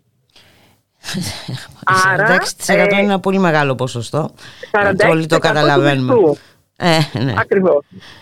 Ε, επομένως, ε, δεν γίνεται να είμαστε απαθείς ε, απέναντι σε μια τέτοια συνθήκη. Και βέβαια ε, το πρόβλημα δεν λύνεται ε, με αυτά τα ημίμετρα, ούτε καν. Δεν ξέρω πώς θα μπορώ, μπορούσαμε να τα χαρακτηρίσουμε που έχει πάρει η κυβέρνηση, που δεν αγγίζουν κανένα ουσιαστικό θέμα. Ακριβώς, για παράδειγμα την κατάργηση του χρηματιστηρίου ενέργειας, γιατί η κυβέρνηση μας μιλάει για κάποια μέτρα που παίρνει μέχρι να λήξει, λέει, η, η ενεργειακή κρίση μα ε, ε σχετίζοντας προφανώς εμέσω την ενεργειακή κρίση με το ζήτημα πολέμου. Η ενεργειακή κρίση ε, επιτείνεται κατά κάποιο τρόπο από το ζητημα πολέμου, αλλά η αιτία της είναι η άκρατη κερδοσκοπία και η ιδιωτικοποίηση ε, της παραγωγής και της ε, της διάθεσης. Δεν είναι, γιατί ξέρουμε πολύ καλά ότι σε όλες τις χώρες της Ευρώπης, όπου έχει ολοκληρωθεί η ιδιωτικοποίηση ε, του ρεύματος, οι τιμές έχουν πάει στο ύψη. Και η ενεργειακή φτώχεια είναι μια πραγματικότητα.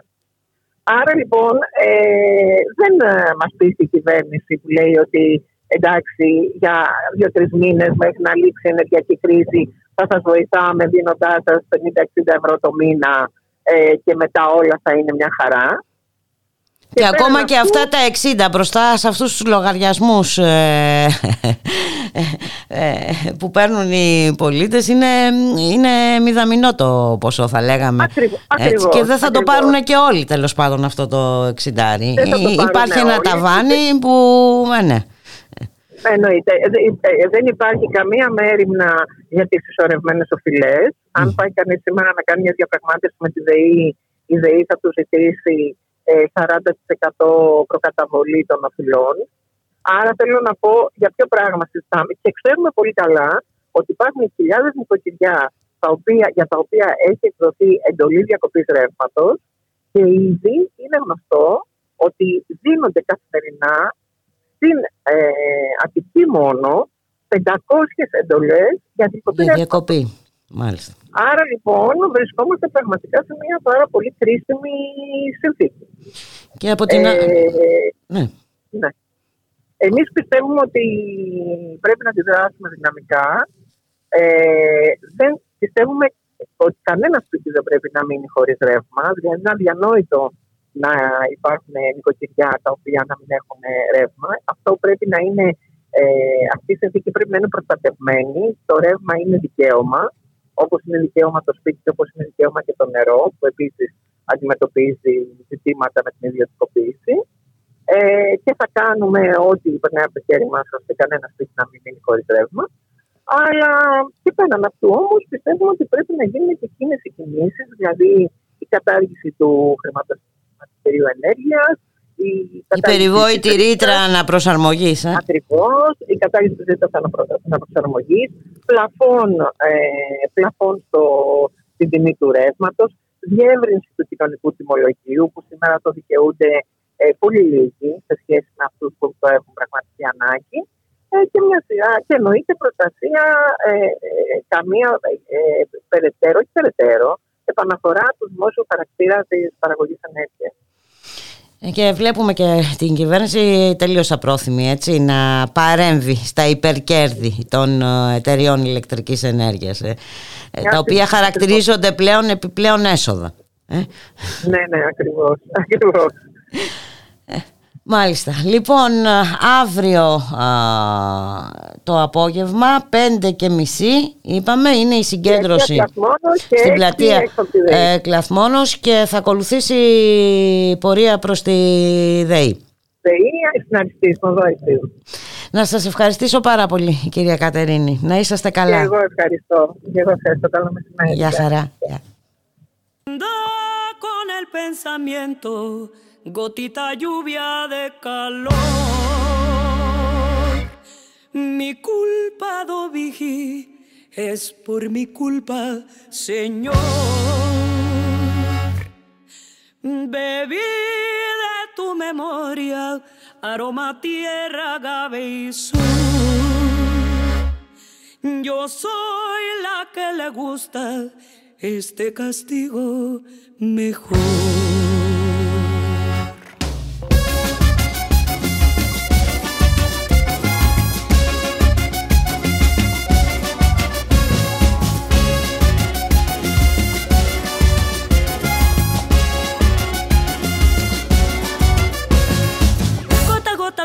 Gotita de mezcal, gota, gota, gota, gotita de mezcal. Gota, gota, gota, gotita de mezcal, gota, gota, gota, gotita de mezcal. Dicen que tomando pierdes la cabeza y el dinero. Dicen que tomando pierdes la cabeza y el dinero. Pero a mí me crece el pecho con ese mezcal del bueno. Pero a mí me crece el pecho con ese mezcal del bueno. Como toca la barrica, beso cielo de Oaxaca. Como toca la barrica, beso cielo de Oaxaca. Como pinta el mezcalito, gusanito de tu boca. Como pinta el mezcalito, gusanito de tu boca. Cantaba lloró, tanto mezcal, tanto llorar, tanto tomar. Cantaba lloró, tanto mezcal, tanto llorar, tanto tomar. Pechuga mezcalito, mezcalito de maguey. Pa' todo mal mezcalito, para todo bien también. De pechuga mezcalito, mezcalito de maguey. Pa' todo mal mezcalito, para todo bien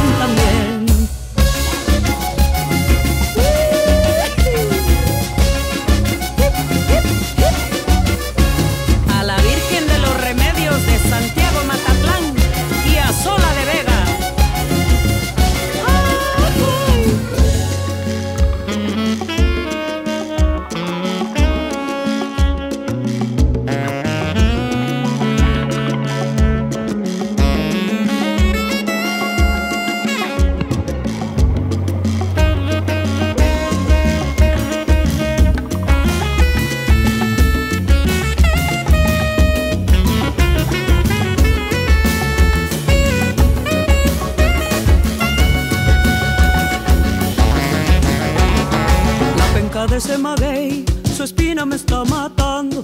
La penca de ese maguey, su espina me está matando. Acércate, chaparrito, que esta lumbre está quemando. Acércate, chaparrito, que esta lumbre está quemando.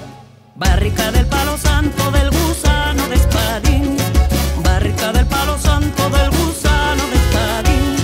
Son añejas tus gotitas del sabor que sabor que yo viví. Cantaba llorón, tanto mezcal, tanto llorar, tanto tomar. Cantaba llorón, tanto mezcal, tanto llorar, tanto tomar. De pechuga mezcalito, mezcalito de maguey. Pa' todo mal mezcalito, para todo bien también. De pechuga mezcalito, mezcalito de maguey. Mal mezcalito, para todo bien también. Cantaba llorón, tanto mezcal, tanto llorar, tanto tomar. Cantaba llorón, tanto mezcal, tanto llorar, tanto tomar. Cantaba llorón, tanto mezcal, tanto llorar, tanto tomar. Cantaba llorón, tanto mezcal, tanto llorar, tanto tomar. Gota, gota, gota, gotita de mezcal. Gota, gota, gota, gotita de mezcal. Gota, gota, gota, gotita de mezcal. Gota, gota, gota, gotita de mezcal. Ραδιομέρα.gr, 1 και 27 πρώτα λεπτά. Πάμε να δούμε τι γίνεται. Ε, ποιες εξελίξεις υπάρχουν στο μέτωπο του πολέμου στην ε, Ουκρανία. Να καλωσορίσουμε τον συνάδελφο Δημήτρη Κωνσταντακόπουλο. Γεια σου Δημήτρη. Κάθε φορά που μιλάμε τα πράγματα είναι όλο και χειρότερα θα λέγαμε. Ε; Δεν νομίζω ότι φταίμε εμείς. Εμείς δεν φταίμε. Τι να φταίμε εμείς; Ναι. Ναι. Ε, από πού να ξεκινήσουμε; Να ξεκινήσουμε ότι από τα προβλήματα που εμφανίστηκαν στη ροή του φυσικού αερίου προς την Ευρώπη Νομίζω ότι ο Ζελένσκι εδώ να, να κατά τη, ε, κοιτάξτε μέχρι, μέχρι τώρα οι, οι Αμερικανοί ε, ε, ακολουθούμενοι από, και από όλους τους συμμάχους αν είναι σύμμαχοι και δεν είναι δορυφόροι τους στην πραγματικότητα έκοντες άκοντες ε, κάνουν ένα πόλεμο κατά της Ρωσίας μέχρι το τελευταίο Ουκρανού, Ε, τώρα φαίνεται ότι κάνουν και μέχρι το τελευταίο Ευρωπαίου. Διότι ο Ζελένσκι δεν θα σταματούσε ασφαλώς με δική του πρωτοβουλία, ούτε είναι σε θέση να πάρει τέτοιες πρωτοβουλίες το, το, το, ε, το 1 τρίτον της παροχής αερίου στην Ευρώπη, Αυτό έκανε. Ε, του επικαλούμε με διάφορους λόγους κτλ. Τώρα δεν θα το συζητήσω γιατί θεωρώ ότι είναι αστείες αυτές οι συζητήσεις. Ε, έκανε μια πράξη η οποία ε, μπορεί να έχει τρομακτικές συνέπειες πάνω στην ευρωπαϊκή οικονομία.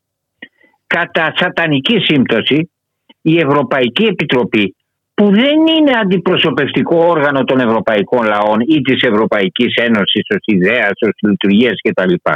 Αλλά έχει εκφυλιστεί λόγω και του εντελώς αντιδημοκρατικού τρόπου με τον οποίο ορίζονται στο βασικό εργαλείο της Ατλαντικής Συμμαχίας και του Παγκόσμιου Χρηματιστικού Κεφαλαίου στο εσωτερικό της Ευρώπης επεξεργάζεται εδώ και πολλές μέρες, τάχα μου, μια σατανική σύμπτωση, ένα σχέδιο έκτακτης ανάγκης Ναι. για αντιμετώπιση blackout στην ενέργεια.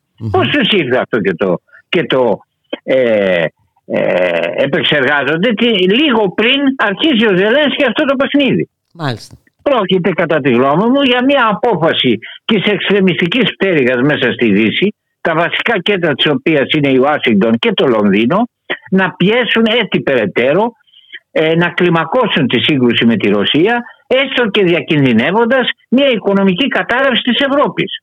Διότι αυτή τη στιγμή δεν υπάρχει δυνατότητα υποκατάστασης του ρωσικού φυσικού αερίου. Μμμ. Και θα αργήσει και όλας να υπάρξει, έτσι. όχι μόνο θα αργήσει να υπάρξει. Η υποκατάσταση του ε, ε, ε, ρωσικού φυσικού αερίου με το σχιστολιθικό ε, LNG είναι ε, και πολύ ακριβότερο, πολύ κοστοβόρο. Πρέπει να φτιαχτούν εγκαταστάσεις αλλά και είναι πολύ ακριβότερο και το ίδιο το αέριο. Μμμ. Δεύτερον, επιβαρύνει το περιβάλλον πάρα πολύ η, η ε, εξόριξη ε, σχιστολιθικού αερίου. Και να σας πω και κάτι. Εδώ όλα τα παράλληλα εξελίσσεται και μια άλλη υπόθεση. Ότι έχουμε κάθε μέρα τρομερές, δραματικές προειδοποιήσεις για το σημείο στο οποίο έχει φτάσει η κλιματική αλλαγή. Μμμ, μμμ. Ήδη το παραδεχόντουσαν, έστω και αν δεν πέρανε ουσιαστικά μέτρα για να τη σταματήσουν. Ε, διάβαζα σήμερα την προειδοποίηση του Παγκόσμιου Μετεωρολογικού Οργανισμού ότι το στόχο που είχαμε βάλει για τα τέλη του αιώνα θα το φτάσουμε σε, σε τέσσερα χρόνια όπως πάμε. Και Τρομακτικό επίσης ακούγεται. Έλεγε- Ε, Και είναι ναι, βέβαια. βεβαίως. Ή- δεν ακούγεται. Είναι, Είναι, τρομακτικό. είναι, Θα είναι. συμβεί αυτό το πράγμα. Και μάλιστα ο άνθρωπος, ο επικεφαλής δηλαδή του Παγκόσμιου Μετεωρολογικού Οργανισμού, έλεγε ότι, κοιτάξτε να δείτε, ε, εάν δεν πάρουμε μέτρα τώρα, δεν θα τα πάρει, είναι ή τώρα ή ποτέ. Γιατί μετά από, ε, είμαστε στο κατόφλι που τα φαινόμενα αυτά γίνονταν επίστρεπτα. Ό,τι και να κάνει ο άνθρωπος εκ των υστέρων, θα έχει σπρώξει την μπάλα από την κορυφή του βουνού προς τα κάτω. Δεν σταματάει μετά η μπάλα, διότι θα έχει θέσει σε κίνηση τεράστιες φυσικές διαδικασίες, τις οποίες δεν έχει τη δυνατότητα να σταματήσει. Έχει τη δυνατότητα όμως να μην τις αφήσει να εξελιχθούν πέραν ενός σημείου. Ελπίζουμε ότι είμαστε ακόμα στο πεδίο που είναι τα πράγματα αντιστρέψιμα. Σε λίγο δεν θα μπορούμε να σταματήσουμε ούτε το λιώσιμο του, των πάγων του Βόρειου και Νότιου Πόλου, ούτε την καταστροφή της Αμαζονίας. Λοιπόν, μέσα σε αυτή την κατάσταση, τι συμβαίνει τώρα εξαιτίας του πολέμου κυρώσεων και αντικυρώσεων και δεν συμμαζεύεται. Γε- Πολλαπλασιάζονται οι εξορίξεις ορυκτών καυσίμων για να αντιμετωπιστεί το ενεργειακό πρόβλημα. Ξαναρχίζει η, η χρήση άνθρακα, εδώ το κάναμε εμείς με το λιγνίτη, εξ ανάγκης για να αντιμετωπιστεί το ενεργειακό πρόβλημα. Δηλαδή οδηγείται, οδηγούμεθα σε ένα κλιματικό ολοκαύτωμα. Και το Προκειμένου κακό να Δημήτρη κάνουμε- είναι ότι ε, ε, δεν βλέπουμε να, διαθέσεις να σταματήσει αυτό κάπου. Ε, έτσι. Όχι, δεν υπάρχουν διαθέσεις και δυστυχώς φοβάμαι ότι και η μεγάλη πλειοψηφία των πολιτικών υποκειμένων ε, που έχουμε, ε, για να μιλήσω πιο συγκεκριμένα για τη Δύση, είναι ελεγχόμενα πλέον από το μεγάλο χρηματιστικό κεφάλαιο και από τις μυστικές υπηρεσίες του ΝΑΤΟ. Δεν υπάρχει πλέον, ας πούμε, τύπος. Δεν υπάρχει, υπάρχουν διάφορες φωνές αριστερά-δεξιά. Υπάρχει, είναι μια τρομερή η κατάσταση. Και αυτά για να πετύχουμε τι; Γιατί με αυτά θα σωθούν οι Ουκρανοί. Οι Ουκρανοί το μόνο το οποίο Ναι. μπορεί να τους σώσει είναι μια ισορροπημένη συμβαστική λύση. Εδώ τους Ακριβώς. μπουκώνουν Να σταματήσει και η τους καταστροφή. Ναι, ναι. Τους μπουκώνουν με όπλα χωρίς να έχουν καμία δυνατότητα οι άνθρωποι αυτοί να κερδίσουν απέναντι στη Ρωσία. Τους μπουκώνουν με όπλα. Και κάνοντας το, πρώτον, ε, κινδυνεύουμε να πάμε όλοι μας από, από την αύξηση του κινδύνου κάποια στιγμή να ξεφύγει η κατάσταση από τον έλεγχο και να πάμε σε πυρηνικό πόλεμο. Να και ο Κίσιτζερ το έλεγε προχθές του Financial Times. Δεύτερον, κινδυνεύουμε να προκαλέσουμε τη βεβαιότητα ενός κλιματικού ολοκαυτώματος. Τρίτον, ανατινάσουμε την παγκόσμια και ευρωπαϊκή οικονομία. Πρέπει να ξεσηκωθούν οι λαοί. Δεν υπάρχει άλλος τρόπος να σταματήσει αυτό το πράγμα. Οι αυτοί που μας κυβερνάνε στην Ευρωπαϊκή Ένωση είναι ανθρωπάκια. Δεν θέλουν, είναι φανερό ότι αρκετοί από αυτούς, οι Γερμανοί και οι Γάλλοι ιδίως, δεν θέλουν αυτή την κλιμάκωση, αλλά δεν ξέρουν απλώς ε, κάνουν κανένα παράπονο. Εδώ προσπαθούν να κάνουν κατενάτσιο εκεί, να μην πάρει η Ευρωπαϊκή Ένωση μερικά μέτρα. Ε, δεν γίνεται έτσι, ρε παιδιά. Πρέπει να πούμε μπάστα, κανονικό. Τι είναι όλο αυτό το πράγμα; Δηλαδή, εξαπολύσαμε ένα παγκόσμιο πόλεμο κατά της Ρωσίας, προκειμένου να πούμε για τελείως. Προφανώς αυτό δεν έγινε επειδή κάποιος ενδιαφέρεται για τα δικαιώματα των Ουκρανών. Ε, ε, και πηγαίνουμε σε μια καταστροφή. Ναι, αν υποθέσουμε ότι ενδιαφέρονται για τα δικαιώματα των Ουκρανών θα βλέπαμε κινήσεις ε, κατευνασμού γιατί όσο παρατείνεται αυτή η κατάσταση ε, θα καταστρέφεται και η Ουκρανία, θα καταστρέφεται και ο Ουκρανικός λαός, βλέπουμε την προσφυγιά, βλέπουμε ναι, δράματα, θα έχουμε νεκρούς από αμφότερες τις πλευρές. μόνο ο Ουκρανικός λαός, θα καταστραφεί η ανθρωπότητα. Συγγνώμη, αυτό συμβαίνει. Και πρέπει κάποιοι να το πούνε επιτέλους. Πρέπει να ξεσηκωθούν οι άνθρωποι. Δεν γίνεται διαφορετικά. Ε... Και να καθόμαστε και παρακολουθούμε μια τέτοια πορεία, ας πούμε, και στη χώρα μας, καλά δεν το συζητώ. Αυτοί ξυπνάνε και κοιμούνται με τη σκέψη πώς θα εξυπηρετήσουν τους Αμερικανούς και τον ΝΑΤΟ. Είναι το πιο εξευτελιστικό σημείο και θα τα πληρώσει αυτά ο ελληνικό. Εγώ θυμάμαι, ήμουνα, παρακολουθούσα άναυδος τον τρόπο που διαλύθηκε η Σοβιετική Ένωση τον τρόπο που ο Κορμπατσόφ τριγύρναγε στις διεθνείς συναντήσεις, ζητιανεύοντα κάποια οικονομική βοήθεια, όπως εμείς ζητιανεύουμε και κάποια δήλωση τάχα μου στήριξη προς την Τουρκία κτλ. Το πώς διέλυσε το σύμφωνο της Βασοβίας και τη Σοβιετική, τη Σοβιετική Ένωση, τι έκανε ο Γέλτσε. Εν πάση περιπτώσει, χωρίς να ζητήσει ούτε καν να του βάλουν, ήταν ανώτερος ε, τέτοιων πραγμάτων και δε, ενώ το, αυτό που του υποσχέθηκαν προφορικά όταν του είπαν να το, να το γράψουμε κιόλας ότι δεν θα επεκταθεί το ΝΑΤΟ, είπε ότι σας πιστεύω, δεν υπάρχει θέμα. Καλοπροαίρετος, μάλιστα.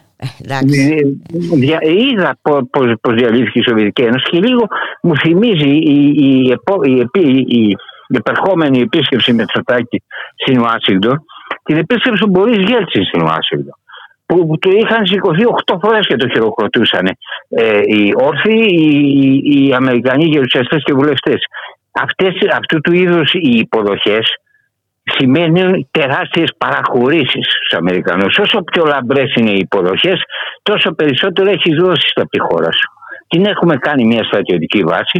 Παραδίδουμε όλο και περισσότερο και την οικονομία τους Αμερικανούς, η CVC και τα λοιπά που δουλεύει και η κόρη του Δηλαδή βρισκόμαστε σε μια κατάσταση που το ελληνικό έθνος δεν νομίζω ότι έχει βρεθεί ποτέ μετά την ελληνική επανάσταση του 1821, στους δύο αυτούς αιώνες. Ούτε καν στην γερμανική κατοχή. Γιατί στη γερμανική κατοχή υπήρχαν δυνάμεις που ανθίστανται. Έτσι ακριβώς είναι Δημήτρη. Δυστυχώς ε, και όλα αυτά βρίσκουν ένα λαό ε, σε πολύ δύσκολη κατάσταση. Ε, ένα λαό που βιώνει επί 12 χρόνια τις συνέπειες της οικονομικής κρίσης, ας την ονομάσουμε έτσι, για την οικονομία Όχι μόνο της οικονομικής ναι. κρίσης. Και το γεγονότος ότι οι ηγεσίες του συνθηκολογούσαν με τη μεγαλύτερη ευκολία σε και αποδεχόντουσαν καταστροφικά για τη χώρα σχέδια. Στις αρχές της δεκαετίας ήταν η απαγωγή της ελληνικής οικονομίας και της κυριαρχίας σε ζητήματα οικονομικής πολιτικής. Στα τέλη της δεκαετίας και τώρα στην αρχή της καινούργιας δεκαετίας είναι η εξαφάνιση όσων στοιχείων ανεξαρτησίας και κυριαρχίας είχε η Ελλάδα στο τομέα της εξωτερικής και αμυντικής πολιτικής.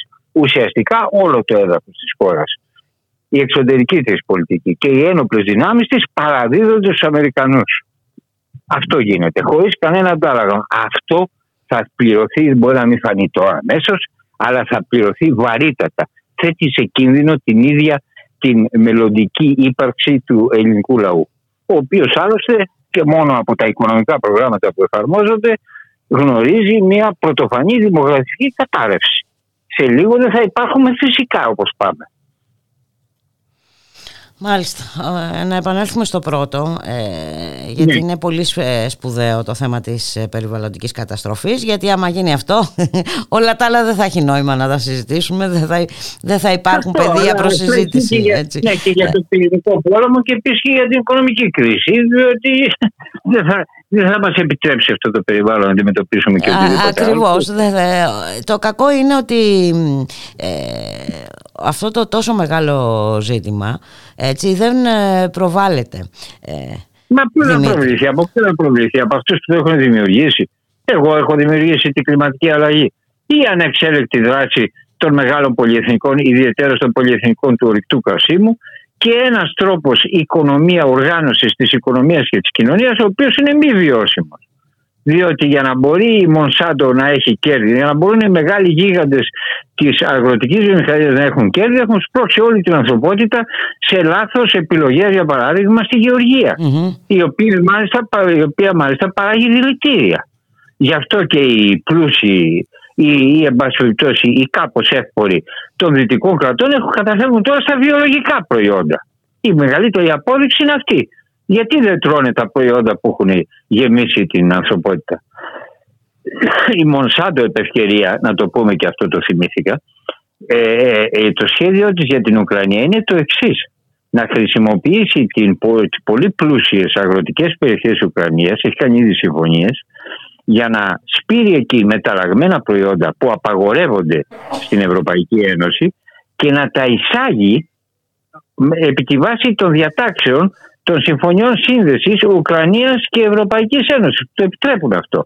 Δηλαδή η Ευρωπαϊκή Ένωση απαγορεύει στον εαυτό της την καλλιέργεια μεταλλαγμένων, διότι δεν ξέρουμε τι κινδύνους αυτά έχουν όχι μόνο για την υγεία, αλλά και για τη μελλοντική υγεία, για το ίδιο το γονιδίωμα το ανθρώπινο, αλλά επιτρέπει την εισαγωγή τους μέσω της Ουκρανίας. Ε, τι είναι αυτή η Ουκρανία για την οποία ενδιαφέρονται, έχει κανένας κάνει ρεπορτάζ, τι έχει πάθει η Ουκρανία στα 25 χρόνια ή 30 χρόνια μετά τη διάλυση της Σοβιετικής Ένωσης και την εισαγωγή της πιο άγριας μορφής καπιταλισμού.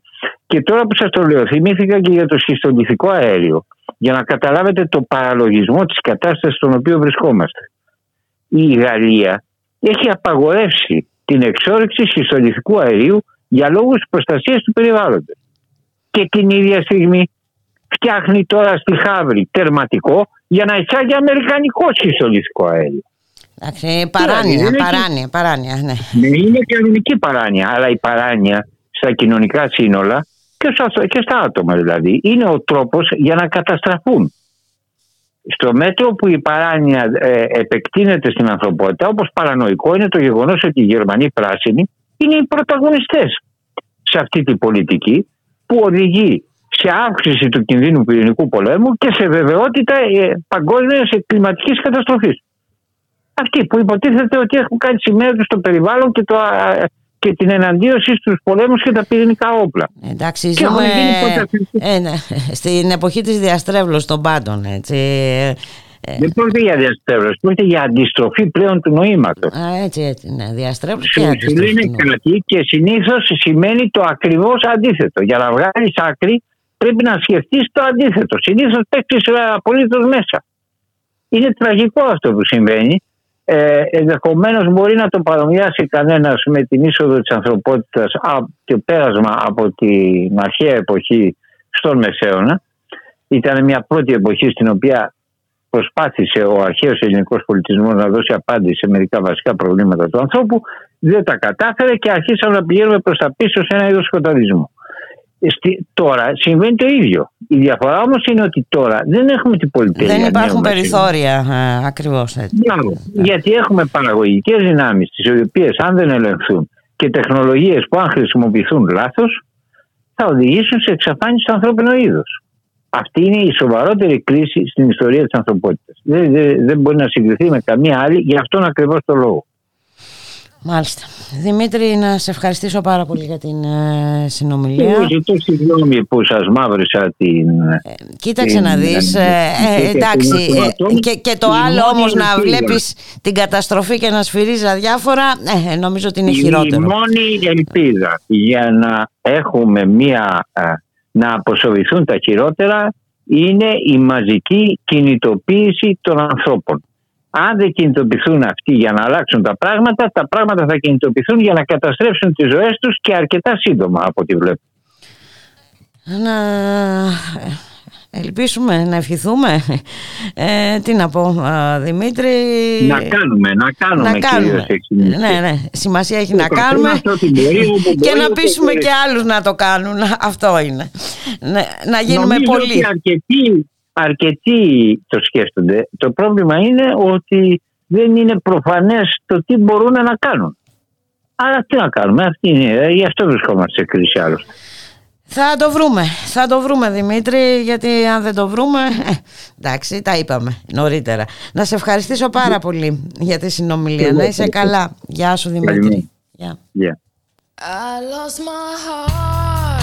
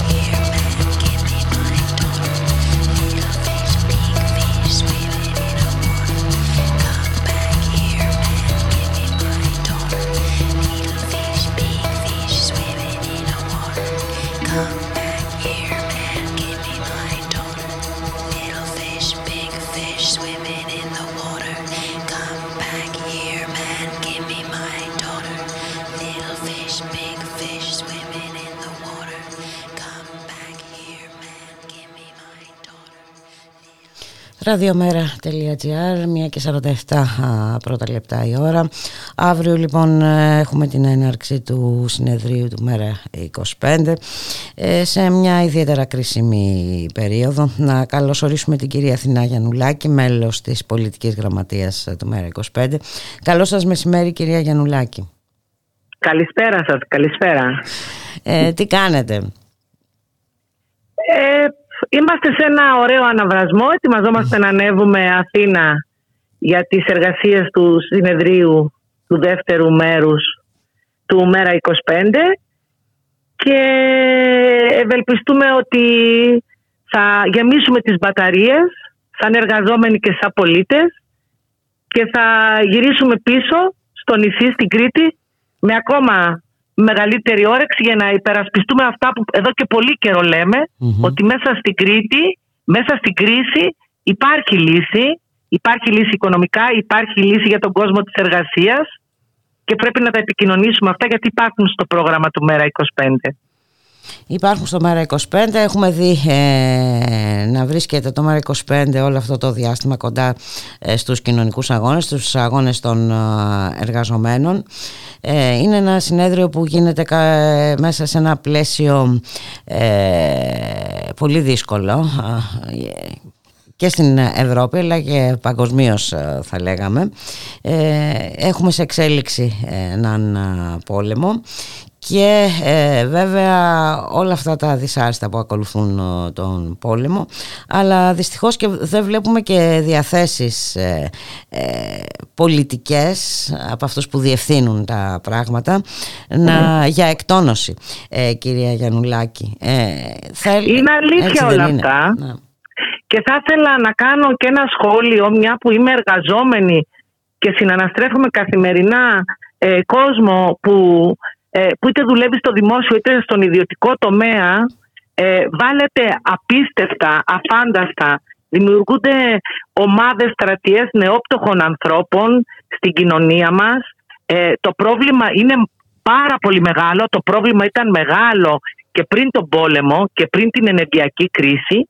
Όμως ε, κυρία Πούλικα με τις πολιτικές που εφαρμόζει αυτή η κυβέρνηση και πρέπει να το πούμε ότι στήσαν και οι προηγούμενες κυβερνήσεις έτσι τα μνημόνια και όλε, όλες αυτές τις δεσμεύσεις που έχουν υπογράψει και εφαρμόζονται τώρα, όλα αυτά αρχίζουν και χτυπάνε στα νοικοκυριά, στο νοικοκυριό του εργαζόμενου, στο μέσο νοικοκυριό, στον έμπορα της επαρχίας ε, και η κατάσταση δεν είναι βιώσιμη. Δεν είναι βιώσιμη, ε, δουλεύω στο, στο Δήμο και έχουμε πολύ χαμηλό, πολλούς χαμηλόμισθους συναδέλφους που είναι οι μόνοι που δουλεύουν στο σπίτι τους. Η κατάσταση, το λέω κυριολεκτικά, δεν είναι βιώσιμη. Και φυσικά δεν υπάρχει λύση γιατί αυτοί που διοικούν, κυβερνούν και νομοθετούν δεν θέλουν να δεχτούν τη λύση γιατί θα και διαχειρίζονται και θα ε. τρώνε με τους συμμέτερους. Έτσι και όχι μόνο αυτό, αλλά συνεχίζουν την ίδια καταστροφική ε, πολιτική. Ε, κυρία Γιαννουλάκη, δεν αφήνουν κανένα περιθώριο, ε, ακολουθούν κατά γράμμα ότι τους επιβάλλει είναι η φιλελεύθερη αντίληψή τους. Με όλες αυτές τις δυσάρεστες ε, συνέπειες, έτσι, που φυσικά όταν δεν λαμβάνεται και κανένα ουσιαστικό μέτρο, η κατάσταση κατάσταση θα χειροτερεύει. Έτσι, αν δούμε ότι δεν υπάρχουν και σημεία, δεν γίνονται κινήσεις ε, να βρεθεί ε, μια λύση στο μέτωπο του πολέμου, καταλαβαίνουμε ότι όσο διευρύνεται αυτή η κατάσταση, τα πράγματα θα γίνονται όλο και δυσκολότερα. Βεβαίως, είναι όπως το λέτε και επίσης, όσο είμαστε η ουρά της ουράς της ε, Αμερικής, του Biden, η ουρά της ουράς της Ευρωπαϊκής Ένωσης, αυτό χτυπάει και το δικό μας τόπο. Ε, θέλω να πω όμως ότι το συνέδριο του Μέρα 25 έρχεται σε ένα πολύ κομβικό σημείο γιατί μπορούμε να κάνουμε μια τελική επανεκκίνηση ε, στο να επικοινωνήσουμε ακριβώς αυτά που ακούγονται στο Κοινοβούλιο από τους εκπροσώπους του Μέρα 25 αυτά που λέει ο Γιάννης Βαρουφάκης αυτό που λέει για τον πόλεμο αυτό που λέει για την ε, ενεργειακή κρίση, για την ακρίβεια για το χρηματιστήριο της ενέργειας που ψήφισε ο ΣΥΡΙΖΑ και τώρα ε, νύπτει τα σχήρας του και κατηγορεί ε, τον Μητσοτάκη ότι είναι υπεύθυνος, μπορούμε ξανά όλα αυτά τις λύσεις που έχουμε, ε, έχουμε δώσει στο πλαίσιο της υπεύθυνης ανυπακοής στο πλαίσιο το ότι είμαστε εδώ για να δώσουμε λύσεις μα είτε είναι, είτε είναι το Δήμητρα είτε έχει να κάνει με τα σπίτια που έχουν ξεκινήσει και πληστηριάζονται στην, ε, στα Χανιά πληστηριάστηκαν τέσσερα σπίτια μέσα στον Απρίλιο. Με τον ηλεκτρονικό πληστηριασμό που ψήφισε ο Σταθάκης του ΣΥΡΙΖΑ και εφαρμόζει πιστά ο Μητσοτάκης της Νέας Δημοκρατίας. Ε, ε, το ΜΕΡΑ25 έχει επικοινωνήσει και έχει πρόγραμμα γι' αυτό. Ε, πρόγραμμα για την ακρίβεια, ξαναλέω, πρόγραμμα για τα υπερχρεωμένα νοικοκυριά, πρόγραμμα για τα κόκκινα δάνεια. Αυτά πρέπει να τα επικοινωνήσουμε ε, ότι υπάρχουν λύσεις. Ε, το συνέδριο είναι μια αφορμή να βρεθούμε ε, όλοι οι, όλα τα μέλη, όλοι οι φίλοι ε, για να κάνουμε την τελική εξόρμηση. Τη μια ή στην άλλη στιγμή είναι γεγονός ότι έρχονται εκλογές. όλα δείχνουν ότι έρχονται εκλογές και νομίζω ότι το ΜΕΡΑ25 πρέπει να είναι ε, δυνατό, πιο δυνατό στη Βουλή για να μπορέσει ε, να, να μιλήσει για τα επίδικα ε, που πρέπει να, να βρεθούν λύσεις στα προβλήματα της κοινωνίας και τα οποία είναι και πάρα πολλά. Αναφερθήκατε και όλες αναφερθήκατε στο, ε, στους εργαζόμενους αναφερθήκατε στα τρομακτικά προβλήματα ε, με την ακρίβεια. Ε, ε γίνονται διάφορες ε, κινητοποιήσεις. Χρειάζεται μεγαλύτερη συσπήρωση κοινωνικών δυνάμεων θα λέγαμε κυρία Γιαννουλάκη. Βέβαια και επίσης θέλω να πω ότι δεν, δεν γίνεται και καλύτερη και πιο τίμια δουλειά στα συνδικάτα, στις ομοσπονδίες. Ε, ο κόσμος έχει παροπληστεί, έχει παροπληστεί και γιατι έχει πολλά βάρη οικονομικά και τον τρώει, τον καταπίνει καθημερινότητα, αλλά ο κόσμος έχει παροπληστεί γιατί λειτουργεί μια γραφειοκρατία σε όλο αυτό το εντός πολλών εισαγωγικών συνδικαλιστικό κίνημα, κίνημα εκπροσώπων. Θα πρέπει λοιπόν οι τιμένοι ναι, μέσα στην πολύ δύσκολη κατάσταση να πούμε ξανά μέσα σε όλες τις συλλογικοτητε να, να, να είμαστε στα κινήματα στο μέτρο της δύναμης του κάθε ενός μας για να μπορέσουμε να κάνουμε αυτή την επανεκκίνηση και να μπορέσουμε να, να ζήσουμε καλύτερα έτσι. Γιατί ποιο είναι το επίδικο, γιατί τα πολεμάμε όλα αυτά; Για να έχουμε μια ζωή με αξιοπρέπεια, μια ζωή εμείς, οι αγαπημένοι μας, τα παιδιά μας, σε μια κοινωνία που θα έχει κοινωνικό πρόσημο, που θα έχει φεμινιστικό πρόσημο, ε, που θα έχει οικολογικό πρόσημο. Ναι, κύριε, και θα έλεγα το οποίο είναι πολύ σημαντικό αυτό το οικολογικό πρόσημο γιατί τα, ε, τα καμπανάκια χτυπούν επικίνδυνα σε ό,τι αφορά ε, το περιβάλλον και την ε, κλιματική κρίση κυρία Γιαννουλάκη. Είναι ένα πολύ μεγάλο ζήτημα στο οποίο εγώ τουλάχιστον εκτιμώ ότι πρέπει να δοθεί ιδιαίτερη βαρύτητα έτσι και βλέπουμε και πώς λειτουργεί ε, πώς λειτουργεί αυτή, αυτός ο, ο πόλεμος δηλαδή επιταχύνει ε, τις, ε, τις καταστροφικές συνέπειες σε όλα τα Έτσι είναι. επίπεδα. Όταν η λύση είναι να παίρνουμε κάξιμα από την Αμερική όταν οι λύσεις δεν είναι να δούμε τη μικρή κλίμακα, να δούμε το περιβάλλον το δικό μας, να δούμε τις λύσεις μέσα στο γεωπολιτικό δικό μας ε, πλαίσιο, αλλά είμαστε ακόλουθοι του κάθε ολιγάρχη, ντόπιου ή ξένου, δυστυχώς έτσι γίνεται. Έρχεται η καταστροφή πραγματικά. Ε, στο χέρι μας είναι να την αποτρέψουμε κυρία Γιαννουλάκη να σας ευχαριστήσω πάρα πολύ ε, για την συνομιλία. Έτσι κι αλλιώς θα βρεθούμε και στο συνέδριο. Θα έχουμε τη δυνατότητα να τα πούμε και από κοντά. Εύχομαι σε όλους καλό συνέδριο, ε, αισιοδοξία και να είμαστε ενωμένοι για να προχωρήσουμε και να επικοινωνήσουμε το πρόγραμμα του Μέρα 25. Εγώ νομίζω ότι αυτό είναι το μεγάλο στοίχημά μας σε, ε, ό,τι πόστο έχει ο καθένας στο μέρα 25, πραγματικά για τους ανθρώπους και όχι για τα αξιωματα να επικοινωνήσουμε το πρόγραμμα του μέρα 25. Ο κόσμος είναι κοντά μας και θα έρθουν και περισσότεροι. Και ο κόσμος είναι πάντα έτοιμος πιστεύω να ακούσει.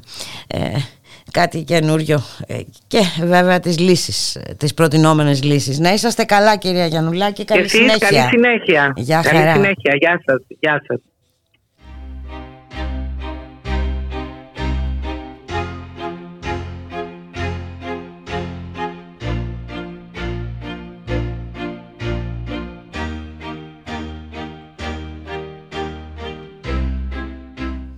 Και εδώ φτάσαμε στο τέλος. Ε, να σας υπενθυμίσουμε ότι αύριο δεν θα τα πούμε 12 με 2 το μεσημέρι. Θα τα πούμε το απόγευμα από το χώρο του συνεδρίου του Μέρα 25. Να σας ευχηθούμε να είστε όλες και όλοι καλά και θα τα πούμε πάλι. Θα βρεθούμε στον αέρα κάποια στιγμή αύριο. Γεια σας.